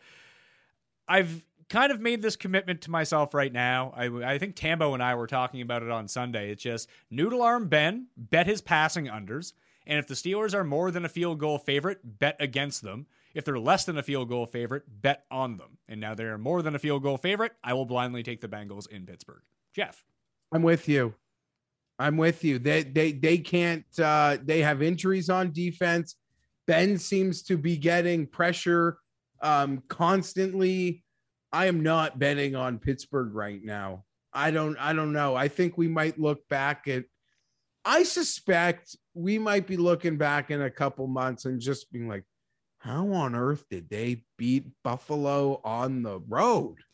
How did they do that? If their defense is healthy, they're still going to be a good team. It's just if you now have to rely on Ben to win you games, it just doesn't seem like he has it in the tank. And their line not being able to block is more than certainly not helping in this spot. Like Burrow basically threw the Bengals out of the game against the Bears, and they still almost won that game, like by the time it was over. So it just feels like all these Pittsburgh games are going to be super low scoring, super close, and come down to seven points or three points. It's going to be within a score. And I think that Cincinnati's offense is good enough that they can put up points here. And then I don't trust the Steelers enough to put up a ton of points either. Like I could see Cincinnati winning this game, but I'll just be happy with the plus three and a half, Tim. Oh, I'll be betting money line, I think. Atlanta Bengals money line? No, just the Bengals, not Atlanta. Atlanta Bengals money line? Atlanta Bengals Chargers money line parlay No, with the USA? no, no, no. Tim, what you got? Yeah, I have the Steelers. The Bengals haven't won a game in Pittsburgh since 2015. And this is just the defense is still very good for uh, Pittsburgh. I think the Bengals are still a work in progress and still a little uh, uh, uh, not not quite sharp uh, where they need to be. I expect them to make a couple of darn mistakes, and I expect Pittsburgh to, to capitalize. I would play the under of 44 in this game. I think it's a dour 13 to 6 type of game. But the Steelers, I think, are quickly appreciating that if they're going to win this year, they're going to be like the 2015 Broncos with Manning's last ride, that you can't really depend on the quarterback to do much. You just hope he doesn't make dumb mistakes. You lean on your defense and you hope that you can get some uh, some spark out of the running game. If Najee Harris is going to have a big game, I think this may be it. Uh, I, I expect him to be on the field for every snap again, and it feels like that they're building to something, and he's going to have a big game. And here at home against the Bengals, when people are starting to say, "Hmm, that was a real weird loss to the Raiders," maybe Pittsburgh's not that great after all. I think they they come back and they they knock the Bengals out. This has to be the most pathetic early set of games that I can remember of us doing this show. Like this is horrible. Yeah. This is a bad slate of games. Chargers, Chiefs. Yeah, like let's Chargers Chiefs get the big screen, baby. Yeah, what, what can you say? Can you help us set that up here? Chargers Chiefs most definitely gets the big screen, so that gets the 75 inch. So what what's get red zone will have to be allocated to one of like the actual TVs just to keep tabs on like the uh, like what's the second best game? Saints Patriots, Washington Saints, Buffalo. Patriots. Colts, Titans. That is not a good game. No. All these games are Yeah. really sad. Well, maybe they're doing their network partner NBC a solid by not drawing too many eyes away from uh, from Whistling Straits. Honestly, just just because you get to see Justin Fields start, like Yeah. that game would need a prime TV for me. Yeah, I mean we have seven we can do. So we'll And Patriots Well, eight. and the Patriots and then the Steelers. So those are yeah. I mean, is Cincinnati Pittsburgh really like a? I, I would almost put on Atlanta Giants just to see if it's because that game No. that game reeks of thirteen to eight or something or Yeah, fifty know, or or fifty one fifty. I'm so invested in the Bengals offense in our keeper league. I really like to see them play. Well, you can you can call that out. There's no Jets on, on this slate, so you actually get a chance I to watch saw all the that. games for once. you don't get to play at five o'clock very often, so it's a rare sort of like rest period for the early games. All right, well that's the early slate of games. That brings us to the midway point of the show, meaning it's time for a mini Cuss corner. Cuss Corner, it's Cuss Corner. Cuss Corner, it's Cuss Corner. He's got the hottest takes with the highest stakes. He should be president of the United States, but it's Cuss Corner, it's Cuss Corner. Cuss Corner, hee hee hee hee hee. That's not what people are calling. it. Jeff, I teased this on the Ryder Cup show a day ago, but as it came out, we learned this weekend is that when Tim goes to the gym and takes a shower, that there's shampoo in, and conditioner in like you, you press it, you put it in your hand, and then you wash your hands. Really low grade shampoo and conditioner. But Tim brings his own bottles of shampoo, goes into the shower, and fills up his shampoo with them, and then takes them home. And then a story changed like three hours into getting made fun of that, oh no, he just keeps them in case that they're out of them and keeps them in his gym bag. So he's lying, and it is one of the lowest things I've ever heard of. Do I get to defend myself? do you steal toilet paper from from work? Because I used to work somewhere where No. Cam he did that. Absolutely not. Let me give my fulsome explanation of this story because it's not being told, I don't think, in a fair way. Let's Well, it makes you come off as really low grade. I'm just Let- putting that out there. let me Yeah, hold, take my- when hold, take hold- my hold on, hold on. Let, let- let me set the trailer for you. From the man who steals packages of jam from the table at restaurants and puts them in his man purse. Now, his new trick stealing shampoo from gyms. So let's wind back the clock like a year and a half. I went to the gym, I worked out, I went to have a shower. There was one stall available. I went into the stall, there was no body wash or soap, there was just conditioner. So I had to shower my whole self with conditioner uh, that afternoon. And I swore this was never going to happen again. Oh my god. And then because I have several bottles of hotel shampoo at my place, which you also steal. I am a paying customer and the shampoo is there for people who are in the hotel rooms to use. So I bring But you didn't. You, but you did, But you don't use them in the hotel room. You. it's mine and in the days of COVID those get thrown out anyway uh, whether But- they're touched or not. But you anyway, did. But you. But hold, hold, hold, hold on. Hold on. Did you do this before COVID or no? Pardon me. Were you doing that Like, before COVID hotel, or you no? know I was taking bottles of shampoo home from the hotels in the rooms that I stayed that I am allowed to take home with. Yes, of course I did. Everybody does that. It's very strange if you don't. No, they don't. Low So- people do that. But continue. You take home coffee filters too from the hotel He room? steals the coffee- sewing kit, and he's not. Put it this way: Tim's not too. allowed to use scissors. He can only use safety scissors because it's just too dangerous for him. Yet he's stealing sewing kits, stuff he's not It's not allowed to use. It's mine. Yeah, like at our friend's wedding a few years ago, he had in the men's and ladies' room this big basket of toiletries for people to use. And I waited till the end of the night. Now, I, I had eyed the stuff in that basket. There was mouthwash, there was uh, toothpaste, there was some good stuff in Was it. this my Condoms, wedding? Tums, No, at, at, at, at our friend Tim's toothpicks, everything. yeah. I waited Gum. until the end of the night. And then at the end of the night, when we were everything was wrapping up, I went in the washroom and I took what I wanted because like it was there to be used by people. So I anyway, people do that. It's not weird. So because I had gone through this gym experience where I had to shower with just conditioner, I swore that I'd never let that happen to myself again. So the next time I went to the gym, I filled up a little mini hotel bottle full of the body wash and shampoo and kept it in my gym bag so that in such a circumstance again where I don't have this soap or shampoo available to me, or there's very little and I'm not sure whether I'm going to have, I have enough. And so I've got a couple of bottles in my bag filled up to use. Now, is it the case that I've run out of soap at home before for an evening and have used it in a pinch? Yes, but that's not the reason I'm doing it. I I'm have a- it I have a question. I have an emergency amount there so that if I have to use, and also it kind of makes me feel kind of gross to be touching the pump when I know that Oh the God. person who has just touched it has been all sweaty and in there and like so I kind of prefer to have my little little mini bottle, but it's with their shampoo and soap so that I can ensure that when I go to the gym, I have the shampoo and soap that should be there for me. It's not that weird. It's been mischaracterized. It's something strange, but I think the way I've explained it is very reasonable. And I think the people would find it very reasonable. I like that you've practiced this speech at home since you've actually had this conversation in real time with us because all the details have changed from when you first told us this. That's Uh, not true. Yeah, it is completely true. I just wasn't expressing You- you- myself. You, you, can- you can add. Oh, so that's what it was. You you were just misconstrued by telling Yeah, us something completely part I wasn't different. Okay, sure. Okay, that's one thing. So Tim is using the nut like you.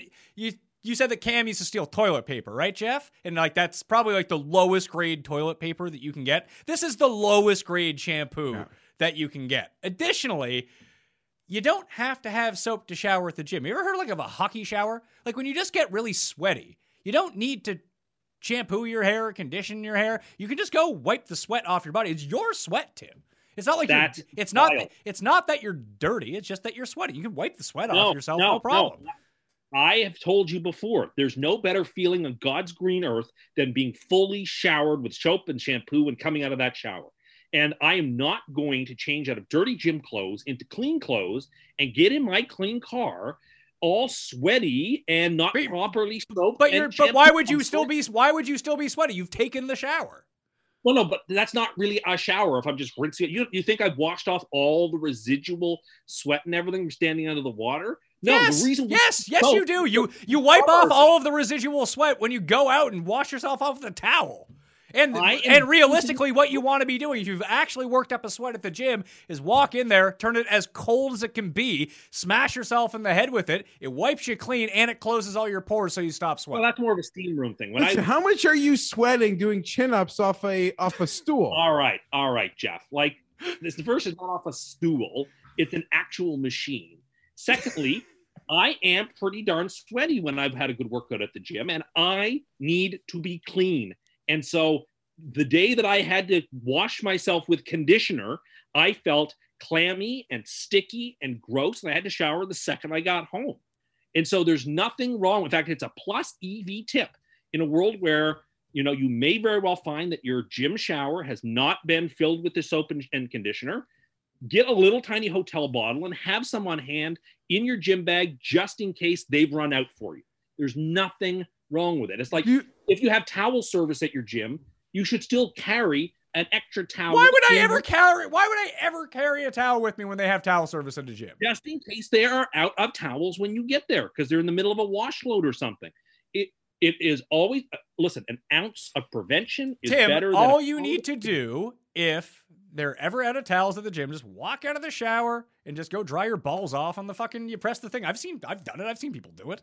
I, I have never seen that. I would be appalled if I saw that. I would be flabbergasted if I saw that. I, I, I, I, I, just don't know what I would say. I, I would just be agape, thinking, "Oh my God, what is going on?"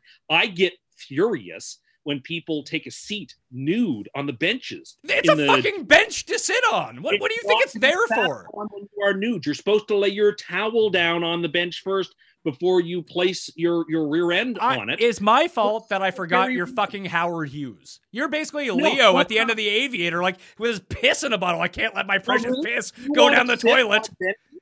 You want to sit on benches that somebody moments or minutes ago may have sat down upon nude? I, I don't. Tim, I'm not. it doesn't bother regular people. It- it- you're a fucking. I didn't realize like your like germ your germophobia was like. Who are you, Howie, Howie Mandel? no, it's not. It's it's not that strange. It's like you get on an airplane. The first thing you do is you wipe down the tray table when you What? use the water. Yes, I was taught that at a young age. The first thing you do is take out your uh, your uh, your your uh, Lysol wipe and you wipe down the tray table. Who's carrying Lysol wipes with them? I carry Lysol wipes when I travel uh, on planes and stuff because I want to be able to wipe down stuff that a thousand people have touched. Oh my god. Uh, anyway, my point is, you were trying to mischaracterize what I was doing. no, I wasn't. You've changed your story from what you No. told us. I hadn't accurately explained myself. You guys heard that I filled Oh up my a bottle, God. you, Which you said you did and brought that. You said you used it in your shower at home. Your words, everyone heard it, and now you're saying no, that's not what I said. You misunderstood. In an emergency, yes. You asked me, have you ever used it at home? And I said, yeah, because there have been one or two times in an emergency where I realized, oh my goodness, I'm out of soap. Oh my goodness, I'm out of conditioner. And I've used the mini bottle for that. But the reason I have the mini bottle and replenish it when it gets low is so that I always have on hand some soap from the gym that I can use in the gym if they're out. It's I'd be willing to bet you've used it at home to the point it's empty and you've had to refill Well- it at the gym. Absolutely. well, yes, because I'm using that entire bottle when I'm having a shower. No, but how so much? if I have so- to use- how much soap do you use in the shower? I'm scrubbing the skin cells off because I want them gone because they're dirty. And I'm getting my I, I shampoo twice. It says to lather, to rinse, and repeat. And people don't repeat. You should repeat. You're supposed to wash your hair twice, is what the shampoo bottle says. I believe strongly in this because I would prefer not to have frayed ends and to have, you know, hair that looks bad. I take some pride in my appearance. I take some pride. You oh in- throw throw up the Your hair already throw looks up the like picture. a- throw up the picture, Paul, of him on Sunday, taking pride in your appearance. You're looking Yes, like I a, you're looking do. like a fucking lavender lady coming in. Your hair looks like Estelle Getty and you're worried about frizzy ends? It does not look like the Estelle Getty. The year was 1902. It was Sicily. Uh, anyway, I'm right about this. I'm right about all of this. You know I'm right. You thought you had me, but in the end, I I got you. It's it, Punched out you, of this paper bag. you changing your story makes it like even more pathetic at this I point. But Jeff, J- my- J- yes, you did. Yes, you. you Shut up, Jeff. away. Jeff, the question is for you. How is it that Tim Too Rich can't just buy his own soap? Yeah, I, it's such a weird. He keeps. Yeah, I don't know. It's awkward because that's Part of your not dude. low soap. It's part of your dues, and I want to It's use not. No, soap. no, it is not a part of your dues. It's not. You're there to use the equipment. They provide a shower facility for you. You're eh, you always think this. Just you have to take everything from it, and you're costing these poor businesses all this money. I'm not costing them money by having the soap in my in my gym bag to use there if they're out. But you just said that you're not doing it, and we know that's not true because you've changed your story on. it. No, no, I haven't changed it. What happened was you heard that I take and put soap from the dispenser into a bottle, and you invented in your mind what you thought I had to Paul, have been. Paul, you might have to come in here and clear this up for us because you were there. Tambo was there. All of our friends were there. They heard it. You're lying. No, what I realized that I was being misunderstood, and I was trying to clarify the situation because you guys were having way too much fun with. Yeah, so way- so you said what you said. You got mocked about it for an hour and a half. Then oh no no no, that's not actually what I said. I said I was being misunderstood, and I'm glad I've had this opportunity to clarify the truth. And there's nothing wrong with having some soap on hand from the gym. That way, if you go into the stall, you are and you have and there is no soap, you can use it. Now, I've been fortunate not to have to use it in that circumstance, really, but uh, it's a good idea. of It's a going on here is absolutely absurd, Tim. You said they they owe it to me because I pay my dues, so you bring your own bottle and fill up your jug with their shampoo. And I'm like, that's not what it's there for. Like you're supposed to use what you need to use. But I'm using it for so the gym. The next person comes in and they can use it. but I'm using it for the gym. Like I have good soaps at home. Are you kidding me? I have Ivory. I have Dove. I have Body Shop stuff. I don't use gym stuff at home as a rule, unless I've just like run out of everything, or like the bar of soap, in my opinion, is a little too grimy and it should be thrown out. Like I, I said, I put the soap in the little mini hotel bottles. Yes, I do do that, but I do it so that I have it in my gym bag to use if they're out because it can happen. So Jeff, yeah, as you can see by both Paul and I, and how you know we actually heard what was going on. Um, this is the same Tim who hit himself in the head a whole bunch, and then seconds later didn't realize that he had hit himself in the head. And then I showed him a video and he goes, Oh, I don't even remember doing that. And it was a minute later. That's true. I did not recall hitting myself on the Listen, head. Listen, I it's been reported back to me that I've beaten the shit out of myself watching games before. So I don't I can't I really I, I've video woken up with a sore yourself. jaw and it's from my own But you have that video of slapping yourself. that's true. Jeff, you have the best hair I know. Would you put this sort of shampoo in your hair? No, I would just do what you did, Pat. I like I, unless I had to be somewhere like immediately after. No, but I would do the quick just just shower, rinse, like a hard rinse and get home and and worry about it about it later. I don't know. Tim needs to be clean like I'll shower it up for the McDonald's drive-through on the way home from the gym. It's about having some pride in oneself and being comfortable. There it is. That guy. Pride in your appearance. That looks great. A purple polo and a pair of uh, a pair of rose-colored uh, shorts. That looks I actually yeah, I'm not gonna yeah, it's pretty good for Tim to be honest. Yeah, pretty good for Fine. Tim because he doesn't have a t shirt tucked into basketball shorts going out in public. Sorry, Okay. a po- sorry, a polo tucked into basketball shorts. But My- but did you mistake. say you you take the coffee filters from hotel rooms? I take all the coffee stuff from hotel rooms. They expect you to use it, and they're going to throw it out anyway if you don't use it. So take it home. Waste not, want not. That's what I was taught.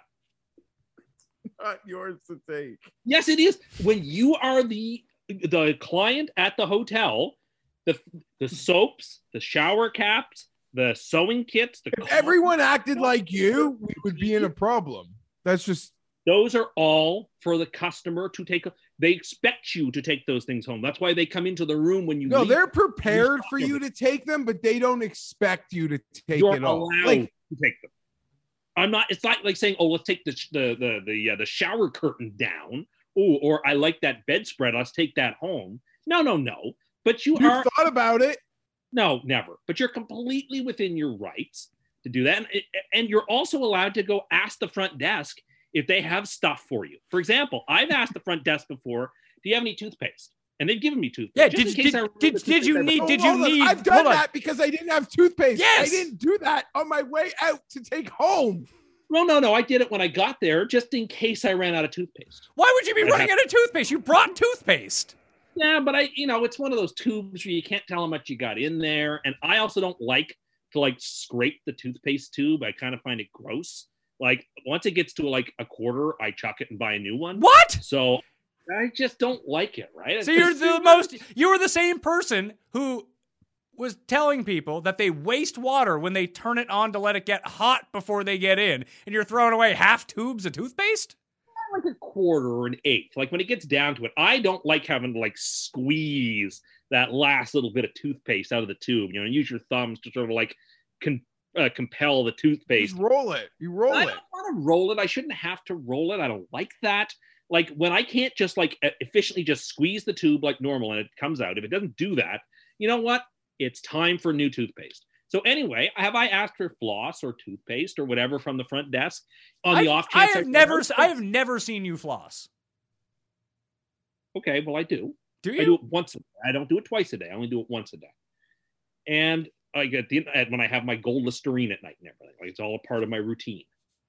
And anyway, so I've asked for this stuff in the past and I've been given it and I'm allowed to take it home with me. They've given it to me. I don't see I what the problem understand, but it's like I have lots of toothpaste, but now I'm gonna go at the front desk to It's ask mine. for, it, and then most of the time you just go home with unopened hotel things, like you planned it like this. Sometimes they have real good stuff. They have milled soaps and they have like French shampoos and conditioners. And I've already paid for the room and it's mine. So why can't I have it? And I can use the bottles. You know, I can, you know, the three R's reduce, reuse, recycle. Oh yeah, use yeah. The guy who's throwing out half tubes of toothpaste. Yes, you're, you're very, you're very conscious about reusing and I can use soap recycling at the same How time. How upset are you when you sit down at say like a diner table and the sugar or sweet and low packet thing is is low? Like there's not a, there's only enough for you for your current meal, not to stash in your purse. Okay, so I, I don't have a purse to stash things in. But if I get to a table and things are low, I'll ask to be restocked. Well, I But mean, the, there's, like, the, the, more the only there's thing at, clearly more than enough for your like meal. the only Okay, thing but that's not- low at that table is you, pal. I'm not taking sugars and sweet and lows. Well, how did your uh, peanut butter turn out in our, on our vacation from the table? I was going to take some home with me because You there's some asked for extra to take home with you. No, I asked for extra because I thought I may have leftovers. No, you and didn't. therefore- You no, that is not true. You asked for it and then you smiled at us and like we're going to be like, "Ah, I'm just going to take this home with me because you had no leftovers. It's like the toothpaste, isn't it? So then Pat took his fork and he jammed it into all the tooth, uh, all the peanut butter packs, so I couldn't take them home. He ruined them. Well, they're, they they were for the tables. They were mine. I can do whatever I want with them. They were for me. I asked. No, no, them they, 'cause I they were on the was table. Maybe I was going to use them at a later date. I just need to make sure they got aerated first. Yeah, okay. You just did that to be mean and because you thought it'd be funny, but it wasn't. You don't funny. understand how this reflects on everyone you're at a table with, do you? You have you, you, you have you are not conscious of this whatsoever. I'm not an oblivious person. Oh, I'm really? aware of my surroundings. I needed more peanut butter. For what? A, what did, what did you need the more peanut butter for? For my toast? I like to use a lot of peanut butter. And we we also, let we let you use the peanut butter for your toast. Your toast Oh, was you gone. let me. Oh, how nice of you! You let Oh, me. I need these six extra packets for my toast. Do you? That's my business. You're making us I look like that. assholes at this table. Like the waitresses are over there being like, "The fuck's wrong with this guy? Why is why is he putting peanut butter into his purse?" Whatever I'm doing, I'm like the 96th least weirdest thing they're going to see on their shift, probably. Let's be honest. You're number one always. Oh, please. I'm a good customer. Jeff, do your grandmas do this? Because I have one grandma who does this exact same thing, and everyone's like, Yeah, we "Uh, all had we all had one that you know. But I'm doing it because I may have leftovers. Like I, there's a You didn't have leftovers. But at that point, I didn't know. Well, I just remember like the sweet and low. Like I don't know if I have any at home, so I need to take like twelve of theirs. No, I wouldn't do that. I'm not doing it to restock my pantry. Yes, you are. That's exactly know, what you're man. doing. You're if doing it it. ends up in my pantry, it's only because I didn't use it for You leftovers. have, a leftovers toothpaste. with- You have a toothpaste tube with twenty five percent left in it, but you need a fresh one that will go home unopened. you like squeezing the toothpaste out of a tube? You find that fun? I don't find that fun. I find that annoying and inconvenient. You But- are such an elitist. I'm not elitist. I'm a man for the commoners, for the people. You- You are an elitist who has the lowest possible taste. It's a really weird juxtaposition. I don't know how that works. I mean, it seems like you don't I mean, you don't realize much. So you not realizing this is not shocking. I support the people and the people support me. Is that why you're a member of the People's Party? I am certainly not. It sounds like you should be. You're for the my people. point, my point was I was right about the soap, right about the condiments, and the people will agree with me on this. They'll understand I'm being very reasonable and that I've been portrayed incorrectly and that I had this opportunity to clarify things. And now that I've clarified the situation, it all makes sense. New York Jets at the oh, Denver God. Bro- Broncos. We got Zoomers. Oh, Zo- come on. Don't use that photo on the thing. Come on. You- can't you can't put the Jets up right after a corner. I need like I I, I need like a game to decompress. Uh so that before I, I get fired up again, because I'm furious. at Corey Davis still. Did you know that uh, Zoomer Zach uh, didn't actually throw any picks? That was his fault, Jeff. It was all Corey Cor- it was all Corey Davis's fault. The first two picks are on Corey Davis. The first one, he doesn't fight back to the ball. The second, it goes through his hands. Now, the third one is totally on Zach. And the fourth one got tipped. So, look, here's the situation Zach played poorly, but it's because he has no time. Honestly, now, I don't want this to sound crazy, but the quarterback that Zach reminds me the most of is Patrick Mahomes. Uh, he has incredible. I didn't see that coming. I, I didn't see that coming. I thought you were gonna Yeah. say Ty Detmer. Yeah, I'm Yeah, like, which which quarterback? Like, where are we gonna take this thing? What comp is he making? So the reason is obviously he hasn't had Mahomes' success, but look, he's got incredible mobility, even though he's not a running quarterback. He can throw at strange angles, but he's a gunslinger and he takes risks. So he's had so few opportunities to step up and throw on these passes where he's rolling out. He's got an opportunity to finally throw the ball where he's not under complete duress. He is forcing the play. He's making a mistake. He, he's not, as a rookie, things that came easy at Brigham Young are not coming as easy in the pros. And these are things he has to learn. Yes, he's thrown five picks in two weeks. That is discouraging.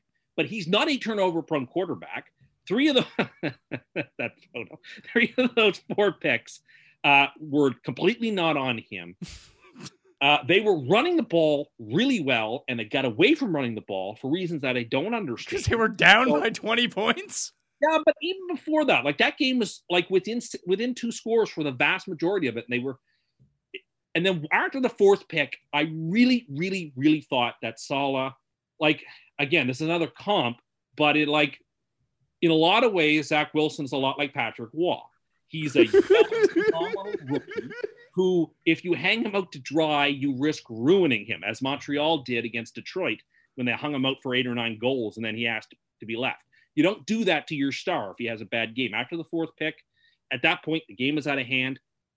You don't want to ruin Zach. You let him have like like Saleh's a rookie head coach, so he maybe doesn't know not to make this mistake. Put him on the bench and let the other quarterback have the rest of the game at that point, and then he comes back fresh the next week. Now, I will give Salah his props.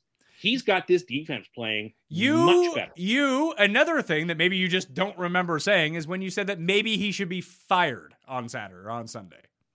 I don't recall saying that, but so I can't defend myself. I will. So you you're so you're allowed just to say whatever you want, pretend like you don't remember it, and it's not your fault. I, I, I mean, I'm not going to say I didn't say it. I don't remember saying it. But look, he's on the defensive side of the ball. He's coaching up a team that's very talent poor, and he's done a pretty good job of it. Their performance against the Patriots and against the Panthers, I thought, was them playing above their heads. So I give him kudos for the way he's got this defense playing. That offense is not clicking, and it's not all Zach's fault. I mean, Zach actually played better again in the second half, but not as well as he played against the Panthers in the second half. You mean garbage time? Garbage time. Zach. He made some ill-advised throws, but he's a rookie. And like I said, even though maybe he doesn't have Mahomes' upside, I mean, we'll see, but he has so many of the same skill sets. And it reminds me of him in so many ways. And the way that really burned him on Sunday was the gunslinger, the, the, the ill-advised throws, where because he's so good, he can't imagine that his pass won't be completed. He's got to learn that in the pros, even great passes sometimes don't work. Now, if we transition over to this game, Well, hold, hold Yeah. on, hold on a second, Jeff. When he made his comparison of like who does he remind you of, you could do the Spider-Man meme from this game to the other sidelines when he is pointing at backup Denver quarterback Drew Lock because that's who Zach Wilson is. If anyone dare votes me as the most insane person on this show, that that would be a true crime. This because comes I've up never every week, compared. this comes up every week and you're worried about it. Why is it that you keep bringing this? Because you No, know you just com- compared Zach Wilson to Patrick Mahomes. yeah, But but I I, don't even know how to follow that up. I prefaced it by saying I know this will sound crazy, but and I was making a caveated argument. But you are crazy, so that's a crazy comment. That that makes a lot of sense. Lots of quarterbacks like now, like you, we've seen tons of guys be mobile, evade something, and then make horrible decisions. Jay Cutler. That's not Patrick Mahomes. Okay, but that's what I see in Zach, and so I mean I'm here to express what I see. To live and your truth. You're living your truth. in this game, Denver has a great defense, and we need to run the ball a lot to have a chance to keep it close. I think that growing pains will come again. We'll tease Denver down and we'll pick Denver to win and cover. I think this is a uh, going to mile high. This is a very, very tough spot for the Jets. Will you score a touchdown? No. Oh, so he's, he, he's using the curse to his he's using the curse to his advantage now. I guess. Fangio versus rookie QBs. I saw him make life incredibly difficult for a bunch of them last year, including ones that looked fantastic, better than rookies have looked this year. It's going to be a long, long day for the Jets. Um, a long road game. Denver surge on their schedule or not doesn't matter. They'll have three in the win column after Sunday, and this one's by two touchdowns. Well, this one's tough though because I've never seen Denver really shut down Patrick Mahomes, Jeff. All right. Look, I, re- I you know what? I, I guess I shouldn't have said it. If this is going to now turn into a thing where I make a very. What did you think it was going to turn into? Well, I thought it was actually a very apt comparison, and I also prefaced it by saying I know this might sound crazy, but to let you know that I know that the reaction, if you aren't listening closely, will seem crazy. But then once I explain it, you're like, oh, okay. I see in this limited way how he's sort of making some sense. But I can't do that, right? As soon as I make that kind of comment, you guys just like pick it up and run that ball down the field and, and make everything out of it that you can. But again, the people will understand what a charitable and uncharitable reading of what I said was. No, I'll make fun of the people even when they try to use these stat graphics that make Tannehill look like he can be Mahomes. So, like, that's crazy. You're crazy. It's all crazy. So, Jeff, now when we go back to the cuss corner and think about this shampoo thing, do you see how we may have taken what he said literally because he told us that, and then he thought he told us something different? Perfect. You said Patrick Mahomes. No, no, not Patrick Mahomes. No, Patrick Mahomes. You guys watch. Yeah. I am going to take. I mean, can you not take Denver here? This game is a no bet, right, Jeff? Yeah, you're allowed to do that, but make sure you're putting pride in that no bet, Pat. I'll take Denver too. I mean, it's tough to beat Patrick Mahomes. I mean, 10 points. Why for- are you 10 points. against 10 points for Patrick, 10 and a half points for Patrick Mahomes. That's tough. Might, oh, might have to. Harper now. Oh. Yeah, talk to Cam, get some antacids. Tim was begging for Cam to be put on the ballot for craziest person. he I, thought- I just think now that he's a part of the of, of the uh, of the rotation, there's nothing wrong with Cam being on the ballot too, and we'll see where the votes go. but it's the crazy. Cam- He's not on this show. It's for this show. The show is the Pat Mayo experience. Yeah, but this is its own show.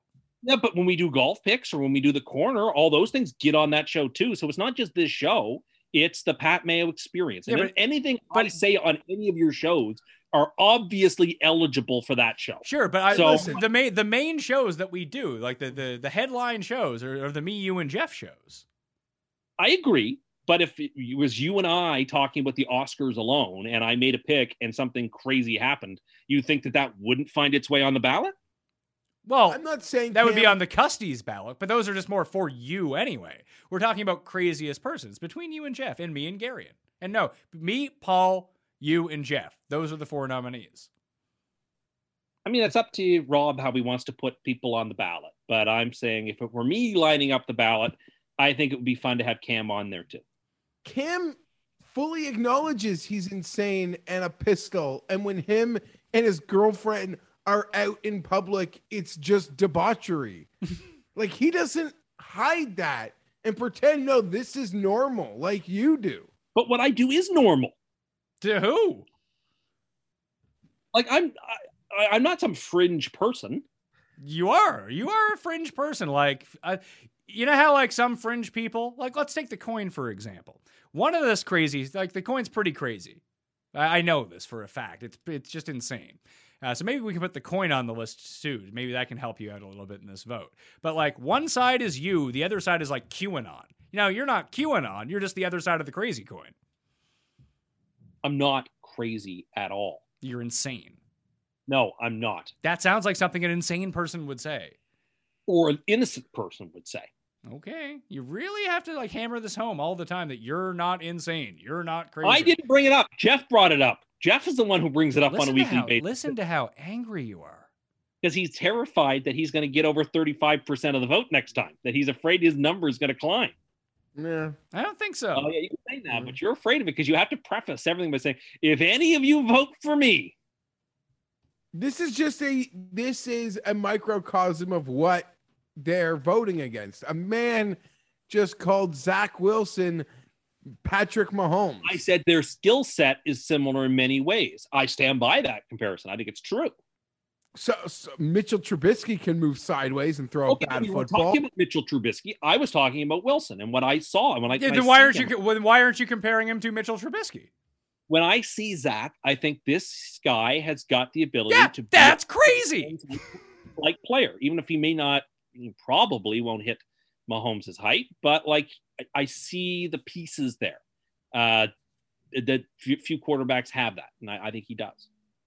Yeah, he doesn't. Good and luck like to literally him. like, in in the past like 25 minutes, you've said like four really insane things. Number one Okay. of the bunch being, you know, I'm not as oblivious as you might think. I'm That's not. that's number one. Because you are. You just walk No. around living your truth, no idea what's going on around you. I don't think that that's true. I'll take Denver minus 10 and a half. Miami and Vegas. We don't know who's starting in this game right now. I think Tua's going to end up going. I'm not entirely sure. The Raiders are rolling. The Raiders actually look kind of good, Jeff. Is this smoke and mirrors? What's going on here? I am quite concerned. These are two wins. You know, you wouldn't have thought they'd get both. You haven't seen their weaknesses be exposed yet. Uh, they look great. I can't I can't deny that. The Chargers and the Raiders play on Monday night football, I believe, next week, and that's gonna be fun and important for me.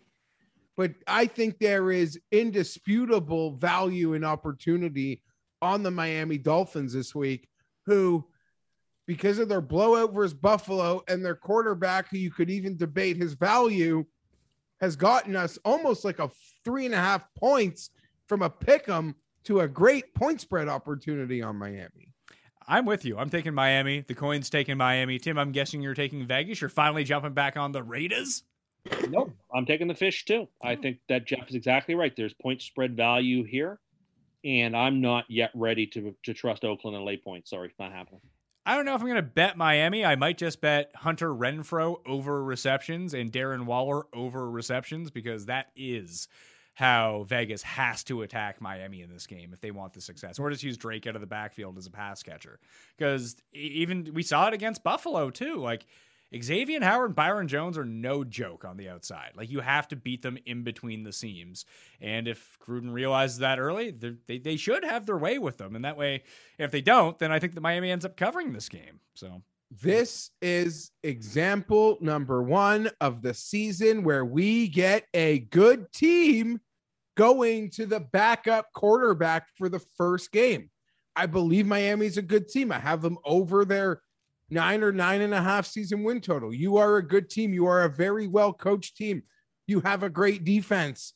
Going to the backup, oh my, what a betting opportunity this presents, in my opinion. This could be my super lock. we don't know if Brissett is playing though. It might be Tua. it seems like it's going to be Brissett, but even if it is Tua, I'll I'll enjoy the bet based on the advanced line spread value that I'm getting. I am not with like I am really impressed with what the Raiders have done, but I'm not at the point of believing in the Raiders. I think this is a sets up for a a Miami bounce back opportunity, a Miami money line wager as well. Okay. Tampa Bay at the Rams. The Rams opened as favorites in this game, but they are now one point dogs at DraftKings Sportsbook. 55 and a half is one of three games this week with the highest point total at 55 and a half. This is tough for me because it looks like you can pass on the Bucs no problem. You can't run on the Bucs. I feel like McVay is smart enough to figure that out and Cooper Kupp's going to end up with like 3,000 catches in this game. Darrell Henderson's already banged up. Maybe they'll use Sony Michel as a pass catcher out of the backfield. Maybe they'll go five wide. I don't know. But the Rams defense also doesn't look very good through two weeks. That when you have Andy Dalton and Carson Wentz moving the ball on you, it feels like the Bucs might be able to do that too. So I'm in a pretty tough spot here. I think is going to be a really fun game to watch. I don't have a specific like strong lean, but I think I'm going to go with Tampa Bay. I've seen just too much from the after really going with the Rams last week against the Colts. Just didn't impress me at all. And obviously the Bucs are a better team than the Colts. I know this is back at home. This is like a very visible spot, but I'm going to take the Tampa Bay Buccaneers minus 1 against the Rams. I'm going to take the Rams. I think um, Tampa, they look so dominant. They've already proved something to themselves this year that they're good, they're fine. I think this is just a really important game for the Rams and a statement game for the Rams. And this might sound silly because I mentioned it before, because I don't think it's a look ahead game for the entire Bucs team, but it's a look ahead game for Tom freaking Brady. He is playing the Patriots next week. Um, in some ways, Well, there'll be no official record of it. It probably counts to like one quarter of a Super Bowl for him next week in some respects. That might sound absolutely insane. That may be, be as dumb of, as a comment as someone saying they see Mahomes. Um, but I'm going to take the Rams here. And you said it. McVay will know what he needs to do to be able to move the ball. I do have concerns about the Rams defense. They lost some pieces and they're playing with a new coordinator. So hopefully, two weeks in, they're ready to start showing those signs, Pat. But Jalen Ramsey, quarterback rating thrown to him is like 24. The Yeah. second best player in the league at that is Asante Samuel Jr. Who I loved coming out of college, and I thought you guys got a steal on. The the issue is that there are four guys that the Bucs can kill you with through the air. So what's Ramsey would take out Mike Evans? Whatever. We'll throw Yeah, it at Antonio true. Brown. Yeah, it's almost at an advantage for Brady to just be like, okay, you take away him. That's like, as long as I know you're there, I'll do whatever I need to do. That that's totally probably accurate. here's the deal: the Rams defense is better than the Bucs, and I think the difference between the Bucs and Rams offense is minimal. I expect the Rams to win the game, so I'm taking the Rams. Uh, yeah, like I, it should be an excellent game. This will be the marquee game on the big screen at the the late set of Uh, games. America's game of the week. And American game of the week, but like I'm sorry. I think the Bucs defense is a problem. And I expect I almost said St. Louis. I expect the Rams to take full advantage of the problems that Dallas found and that Atlanta was finding. Uh, the Rams are a cut above both those teams. The game is in Los Angeles.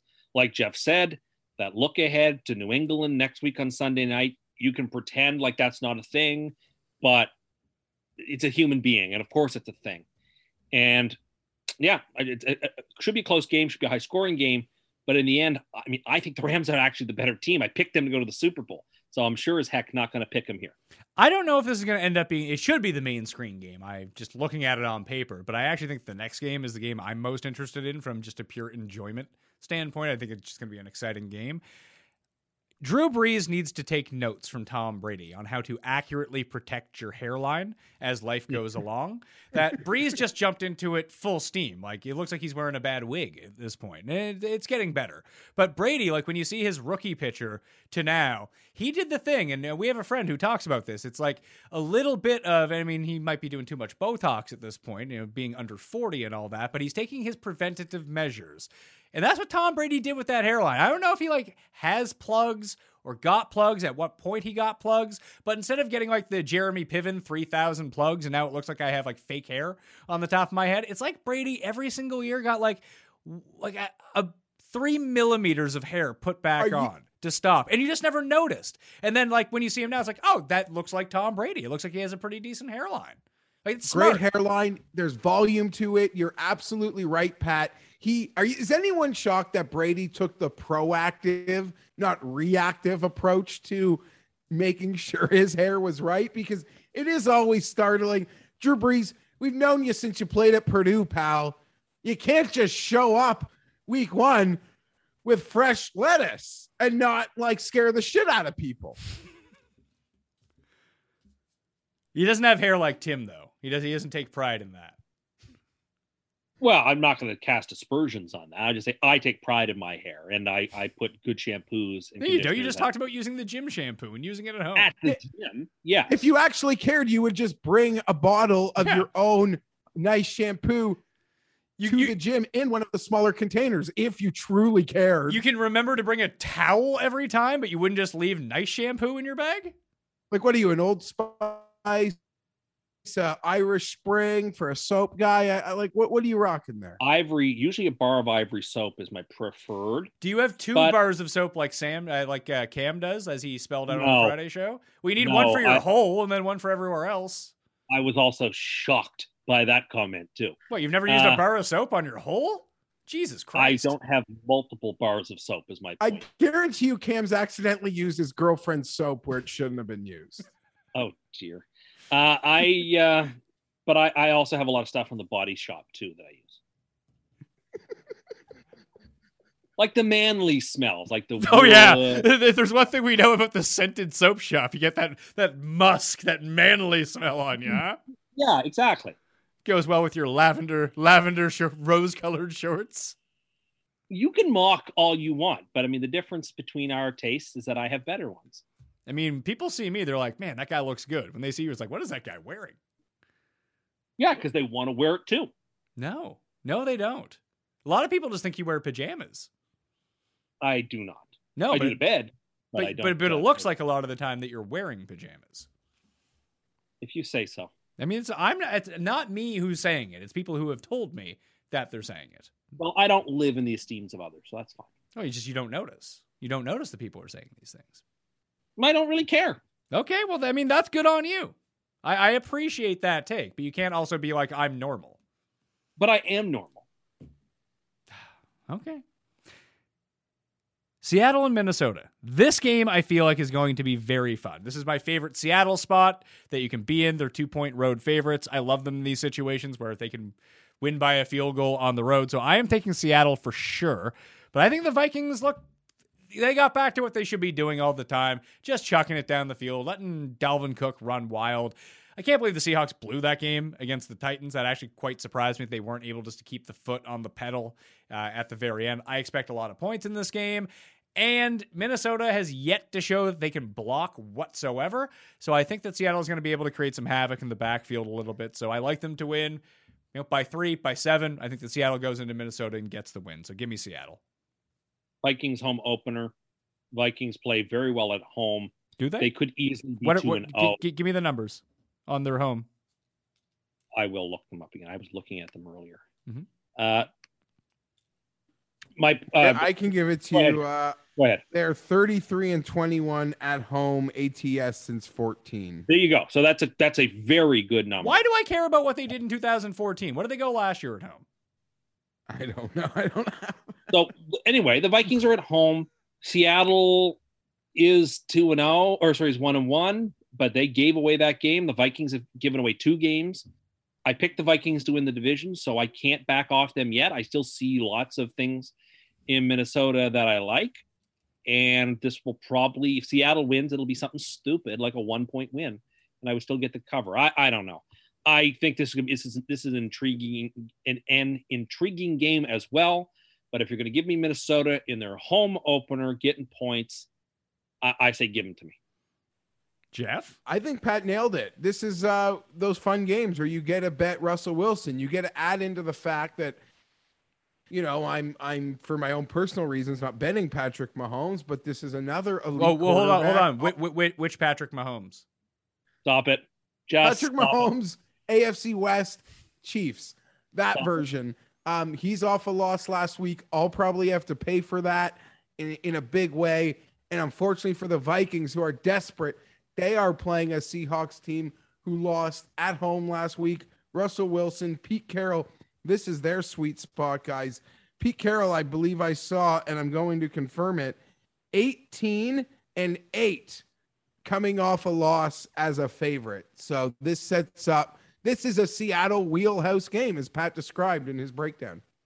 Yeah, I, I like Seattle in close games, and Seattle's just been really good on the road the past few years. Everyone just thinks of them as, oh, the 12th man. Like, they haven't been good at home. They've been really good on the road. It, it just, sometimes the stuff flips. Like, Kansas City covers every week, then they never cover again. It just, the stuff runs like this for, for times, and right now it seems like Seattle's on a heater on the road. I like them a lot in this spot. Sunday night, Green Bay and San Francisco. I feel like I want to be excited for this game, and I'm not. It's minus three and a half for the 49ers. 49 and a half is the total.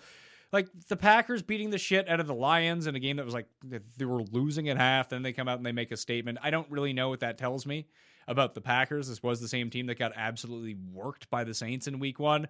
And the 49ers have been pretty steady. I mean, they blew out the Lions, and then the Lions scored a bunch of garbage time points. They shut down a really good Philly offense last week. A Philly offense that seemed like they had the ball a bunch, that they were moving the ball a bunch, but the Niners just didn't break. And a lot like the Ravens, uh, at least early on when they started losing all these running backs, the Niners are experiencing these problems too. But running backs don't matter, especially to those two teams that are so good at running the ball anyway within their systems. Like they have the players they need to be healthy, still healthy right now. So I'm going to take the Niners minus three and a half on Sunday night.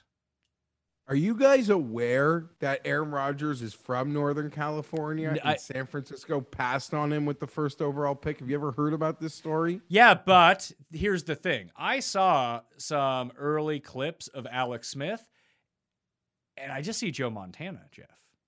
All right. You know what? We should edit that clip out now. I, I now wish I had just talked about the mobility and not made the comp. This is what I get for thinking extemporaneously. Even though I'm right, I, I wish I hadn't. So you're still doubling. You want to cut out of the show that Zach Double Wilson and. Patrick Mahomes are the same guy, no, but but I didn't say you- that either. See, I just don't feel like having this fight for 17 weeks. maybe you shouldn't say crazy things. I mean, it's hard for you because you're a crazy person. Can I help you, Tim?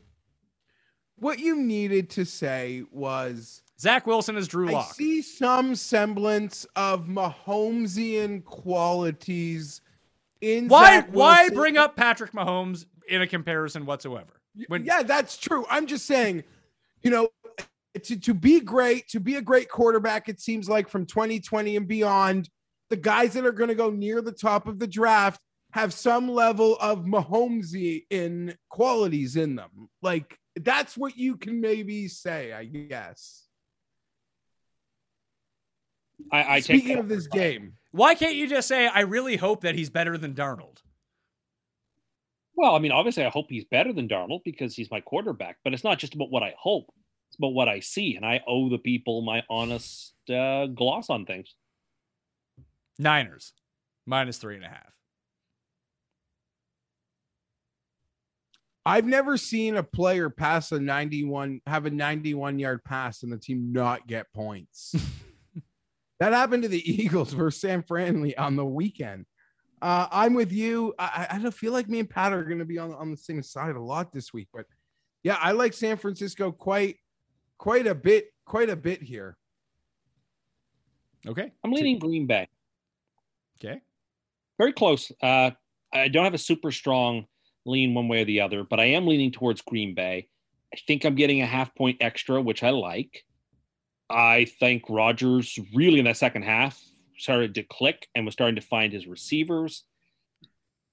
I don't know. The Niners wore down a little bit against Detroit. Maybe you can say they were in prevent. Okay, that's fine. Like they did a good job breaking, or sorry, Benjamin not breaking against the Eagles, but the Packers have significantly better skill position players than either Philadelphia or Detroit has. Yeah, I mean, I just I see enough out of Green Bay that I think they should keep it close, maybe even steal the game. I think Rodgers plays pretty well. I like Rodgers on prime time to begin with. So yeah, give me Green Bay. All right. Monday night game. Maybe the game that I'm most interested in this week. This one's going to be close to a super lock for me. I haven't quite made that decision yet, but Dallas is a four point favorite. At home, 52 is the over under. I cannot express to you enough, Mr. Feinberg and Mr. Cuss, how much I like the Eagles in this game. I think they're going to work the cow. Why are the Cowboys four point favorites? What have they done? They beat the Chargers. They beat the Chargers. They by lost by two points to the Buccaneers. Sure. They lost by two. They won by three in a game, as Jeff's pointed out, that they probably shouldn't have won because the refs screwed the Chargers so, so badly. I just, I don't think that their defense can really do all that much if the other team isn't shooting themselves in the foot. And I think that ha- the difference between the Eagles and a lot of these teams is they're fast on offense. The Bucs are not fast. I mean, Antonio Brown is fast, and he gave them mucho problems. And on the Chargers side of the ball, like, who would you say is a fast player on the Chargers, Jeff? Uh, like if they were trying to go over the top, it would be Guyton? to Jalen Guyton. Yeah, like but they- they didn't They didn't throw to him. really. Yeah. Yeah, like he's not. That's not a part of their offense. It seems like everyone on the Eagles' offense just has demonic speed, and I think that speed is going to be a real issue for this team. And I've just been really impressed with Hurts. And I get that they, the Dallas can fill people in, and then all of a sudden they can get to the passer. I mean, that kind of shocked me. I don't know if that's sustainable to go into it, you know, week after week. And the best parts of the like the best part of Dallas should be their offensive line and their quarterback because Dak is great. But Philly's offensive line, no joke. Their defensive line in front seven, also no joke. So I just think that four points is way too many. I don't necessarily think that Philly is going to win this game. I think that they're like a real live dog in this spot. But the four points just seems like way too much. I love Philly. I'm taking Philly. Yeah, you get a lot of outs with the with the four points um in this game, and that's the way I would be playing it. If somehow Dallas lost last week and the calls went the Chargers' way, and people were staring at a Dallas team that was 0 and 2, and the spread was two points or close to a pick 'em. I could see myself getting on Dallas, but I'm I'm I like many am am um quite enamored with Jalen Hurts at the moment, like a lot of football fans. Uh, so I'm excited to lay money on him in a prime time game. And hey, he's just another example of of how great this that 2020 quarterback class is. Yeah, his mobility is very Patrick Mahomes esque, isn't it? I mean, he has a Mahomesian sideways quality. Yeah, I'll, I, I, I kind same, of same guy. No, same guy. Tim, who are you taking? I'm taking the Eagles against the number for the same reasons that you boys said. It's because four points is too many. It's not a fair line. The line ought to be Dallas by two and a half. And if it were that, I might take Dallas. Uh, because say what you will, Dallas still has a very explosive and fun offense, even though I don't think they're very well coached, and I'm not sure they're maximizing their talent. Dallas has a better quarterback in the game. Dallas has the better receivers in the game. Uh, Dallas has every reason to be able to win this game, but like in the end, it's too many points. And I think that the front seven for Philadelphia can cause enough problems to keep it close. And yeah, so a three point game, maybe Dallas wins, maybe Philly wins, but you're gonna give me four. I will take uh, I will take the Eagles. Am I do need to give Dallas just some credit quickly here, Pat. Um, because so much came into the year about their defense and to have four turnovers versus Tampa and not win a game, like how do you do that? And then you know they had two, um, one beautiful defensive play interception and one horrible pass by Justin Justin Herbert, but two interceptions on Herbert in scoring zone. Um, so they've got this knack. It seems early in the year for taking the ball away, and that can change everything. But if that turnover margin kind of goes back to normal like good quarterbacks and the Bucs with their silly fumbles don't happen for Dallas, you sort of wonder what those scoreboards might look like. So, still trying to figure out this team, but I'm ins- really impressed with their ability to take the ball away. Amari Cooper may or may not play in this game with bruised ribs. I'd expect him to go, but he might be limited in this spot. All right. Super lock time. Who we locking in here? I have it narrowed down to Washington, Seattle, and Philly. And I've been pretty good with Seattle over the years as a super lock, so I'm just going to lock them in minus two on the road against Minnesota. Jeff, who are you locking in? The Miami Dolphins, Pat. Really? Blows my mind that you're doing that. No, I it sets up. It's a perfect situational game, in I- my opinion. I, I agree. Great coach, but- blowout loss, backup quarterback, spread value. It checks everything for me. I am still not believing in in in Oakland. But if they beat this Dolphin team, that's essentially three either like, you know, an AFC champion type team in the Ravens and two teams that we see as borderline or potential playoff teams in Pittsburgh and and uh, Miami like, oh my god, the Raiders being a freight train and I have a bet with Bronco beat writer Allbright, Benjamin Allbright. If the Raiders have a better record than the Chargers, I'm donating $700 to a children's charity. And if it's the other way, then he's got to donate 500. And they've already got wins on the Ravens and the Steelers. Either a Ra- I'm happy to make children's day better though. That's okay for me. Tim, Superlock. Titans minus five and a half. Titans minus five and a half. All right. So I'm 2 and 0. You're 0 and 2. Jeff is 1 and 1 survivor. I'm going to go. Uh, unfortunately, I have to go against Patrick Mahomes in this spot and take the Denver Broncos. Yeah, I am too. I don't know how many other times I'd want to use Denver this season. So uh, let's take Denver. Stepping in front of Mahomes with you boys. Let's oh, go Broncos. I I am such a fool. I wish I hadn't said that. Not that I think I'm wrong because I'm 100 percent right. But Why do you just regret like- saying it? Because it's just a fight I'm going to have to have weekly. You've now tripled down on it. Well, I mean, I said what I meant, and I meant what I said, but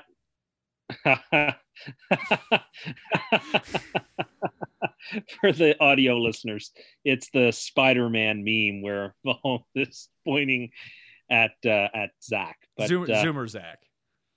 Swaggy Z, uh, Swag my Wilson. Those people are calling him.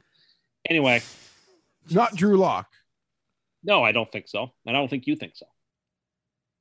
I I, listen. def- I, I, I tried listen, to Jeff, carry your thermos I- last week for, for an hour on the internet. hey Jeff, I I've seen Drew Lock. You know, I've seen ceiling plays out of Drew Lock. I'm just glad that we didn't go through the stages of grief photos that you had of me from last week. I'm sure we are going to do that. I'm glad we avoided this. No, I, I think that Paul has those like on cue if you really want to see them.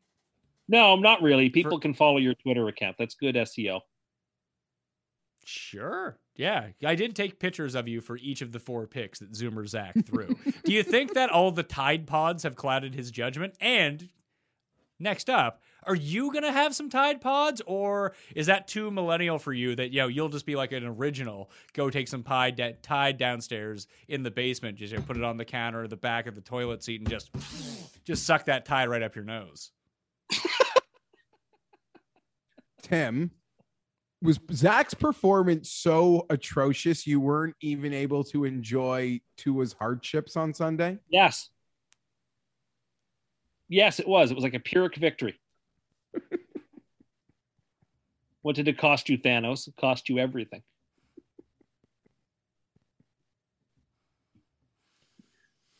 Well, Tim should be happy right now, but he's not. How can I be?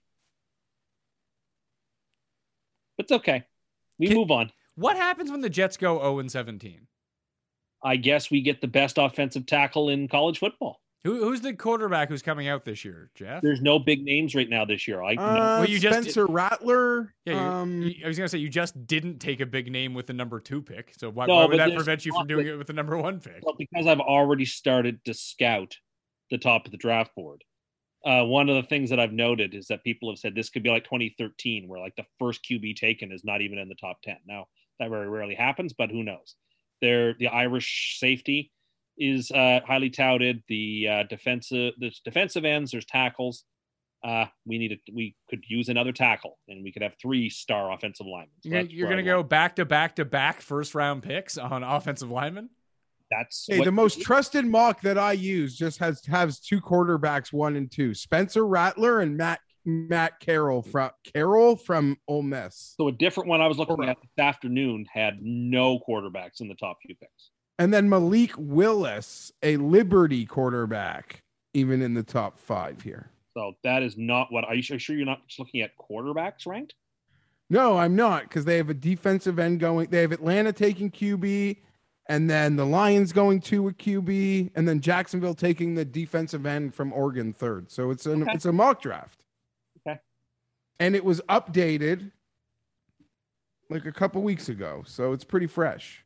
I'm starting to get worried that we all picked Denver against the spread, and then we all picked Denver in Survivor. That this reeks of that Minnesota Buffalo game from Josh Allen's first year when he just lit the, okay with that. when he lit the world on fire and just screwed everyone that week. So Patrick Mahomes is showing up at quarterback for the Jets this week. I mean, if that's really the thing, then this would be the week where it would happen, wouldn't it?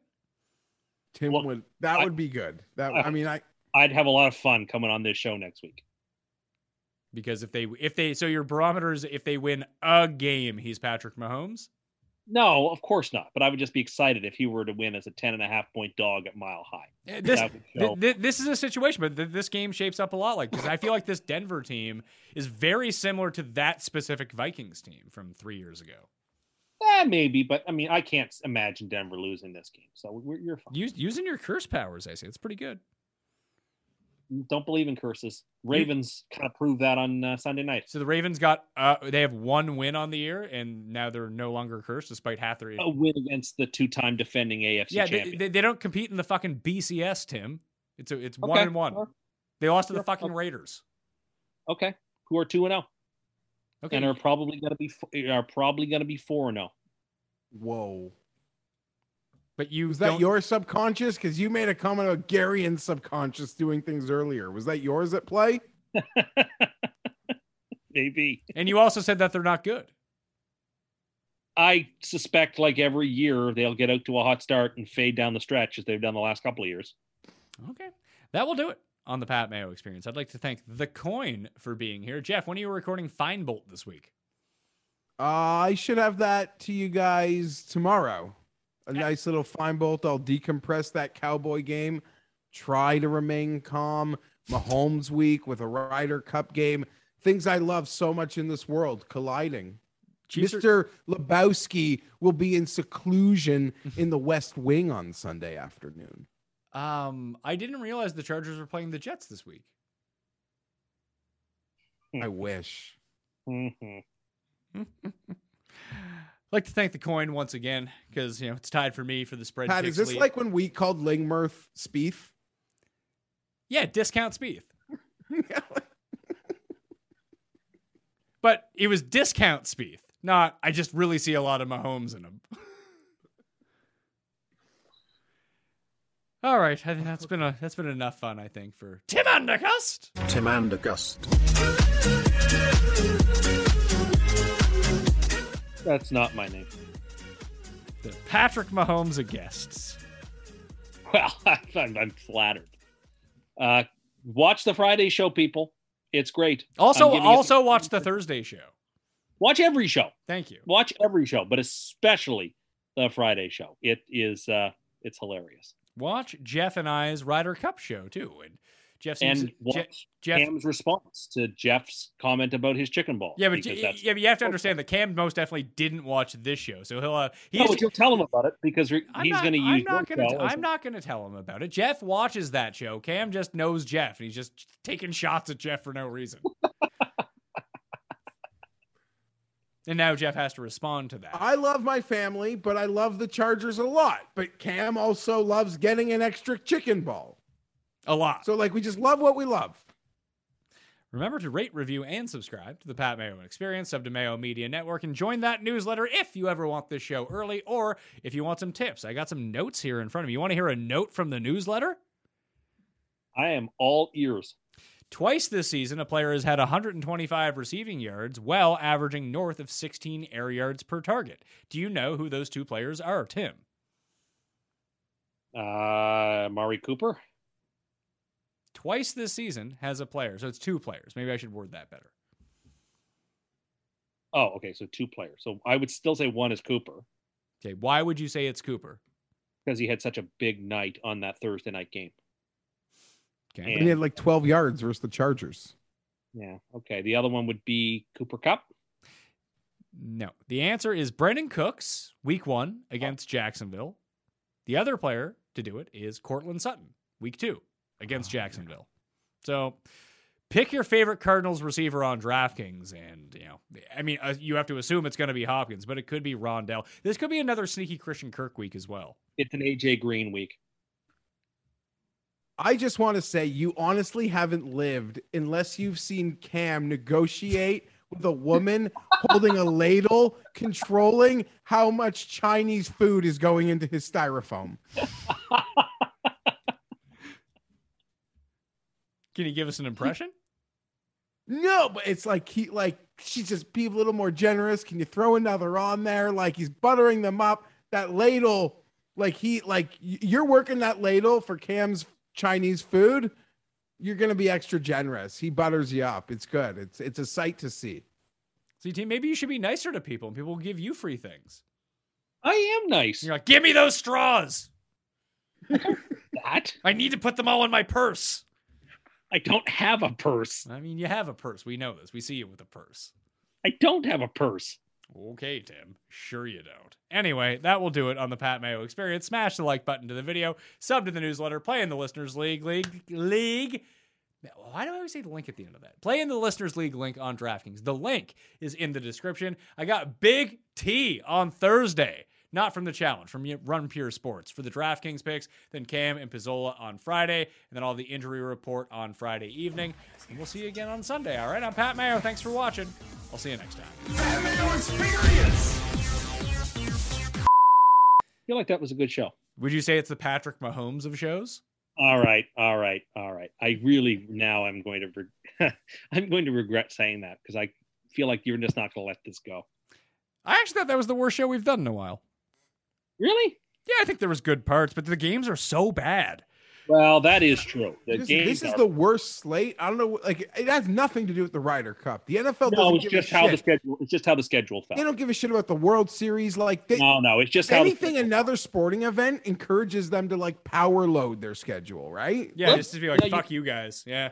Yeah, like like- we'll show right? you. Like watch, watch. It's nothing you can do. Sometimes the game. Now, listen, the games might turn out to be great, but yeah, it's just a it's just an uninteresting slate of games with a few interesting games. It, it's pretty weird. Like I don't know whether it's just a perception or we're making it up. It does look like it's the worst slate I can I agree. remember. I agree. It's it's very unmemorable.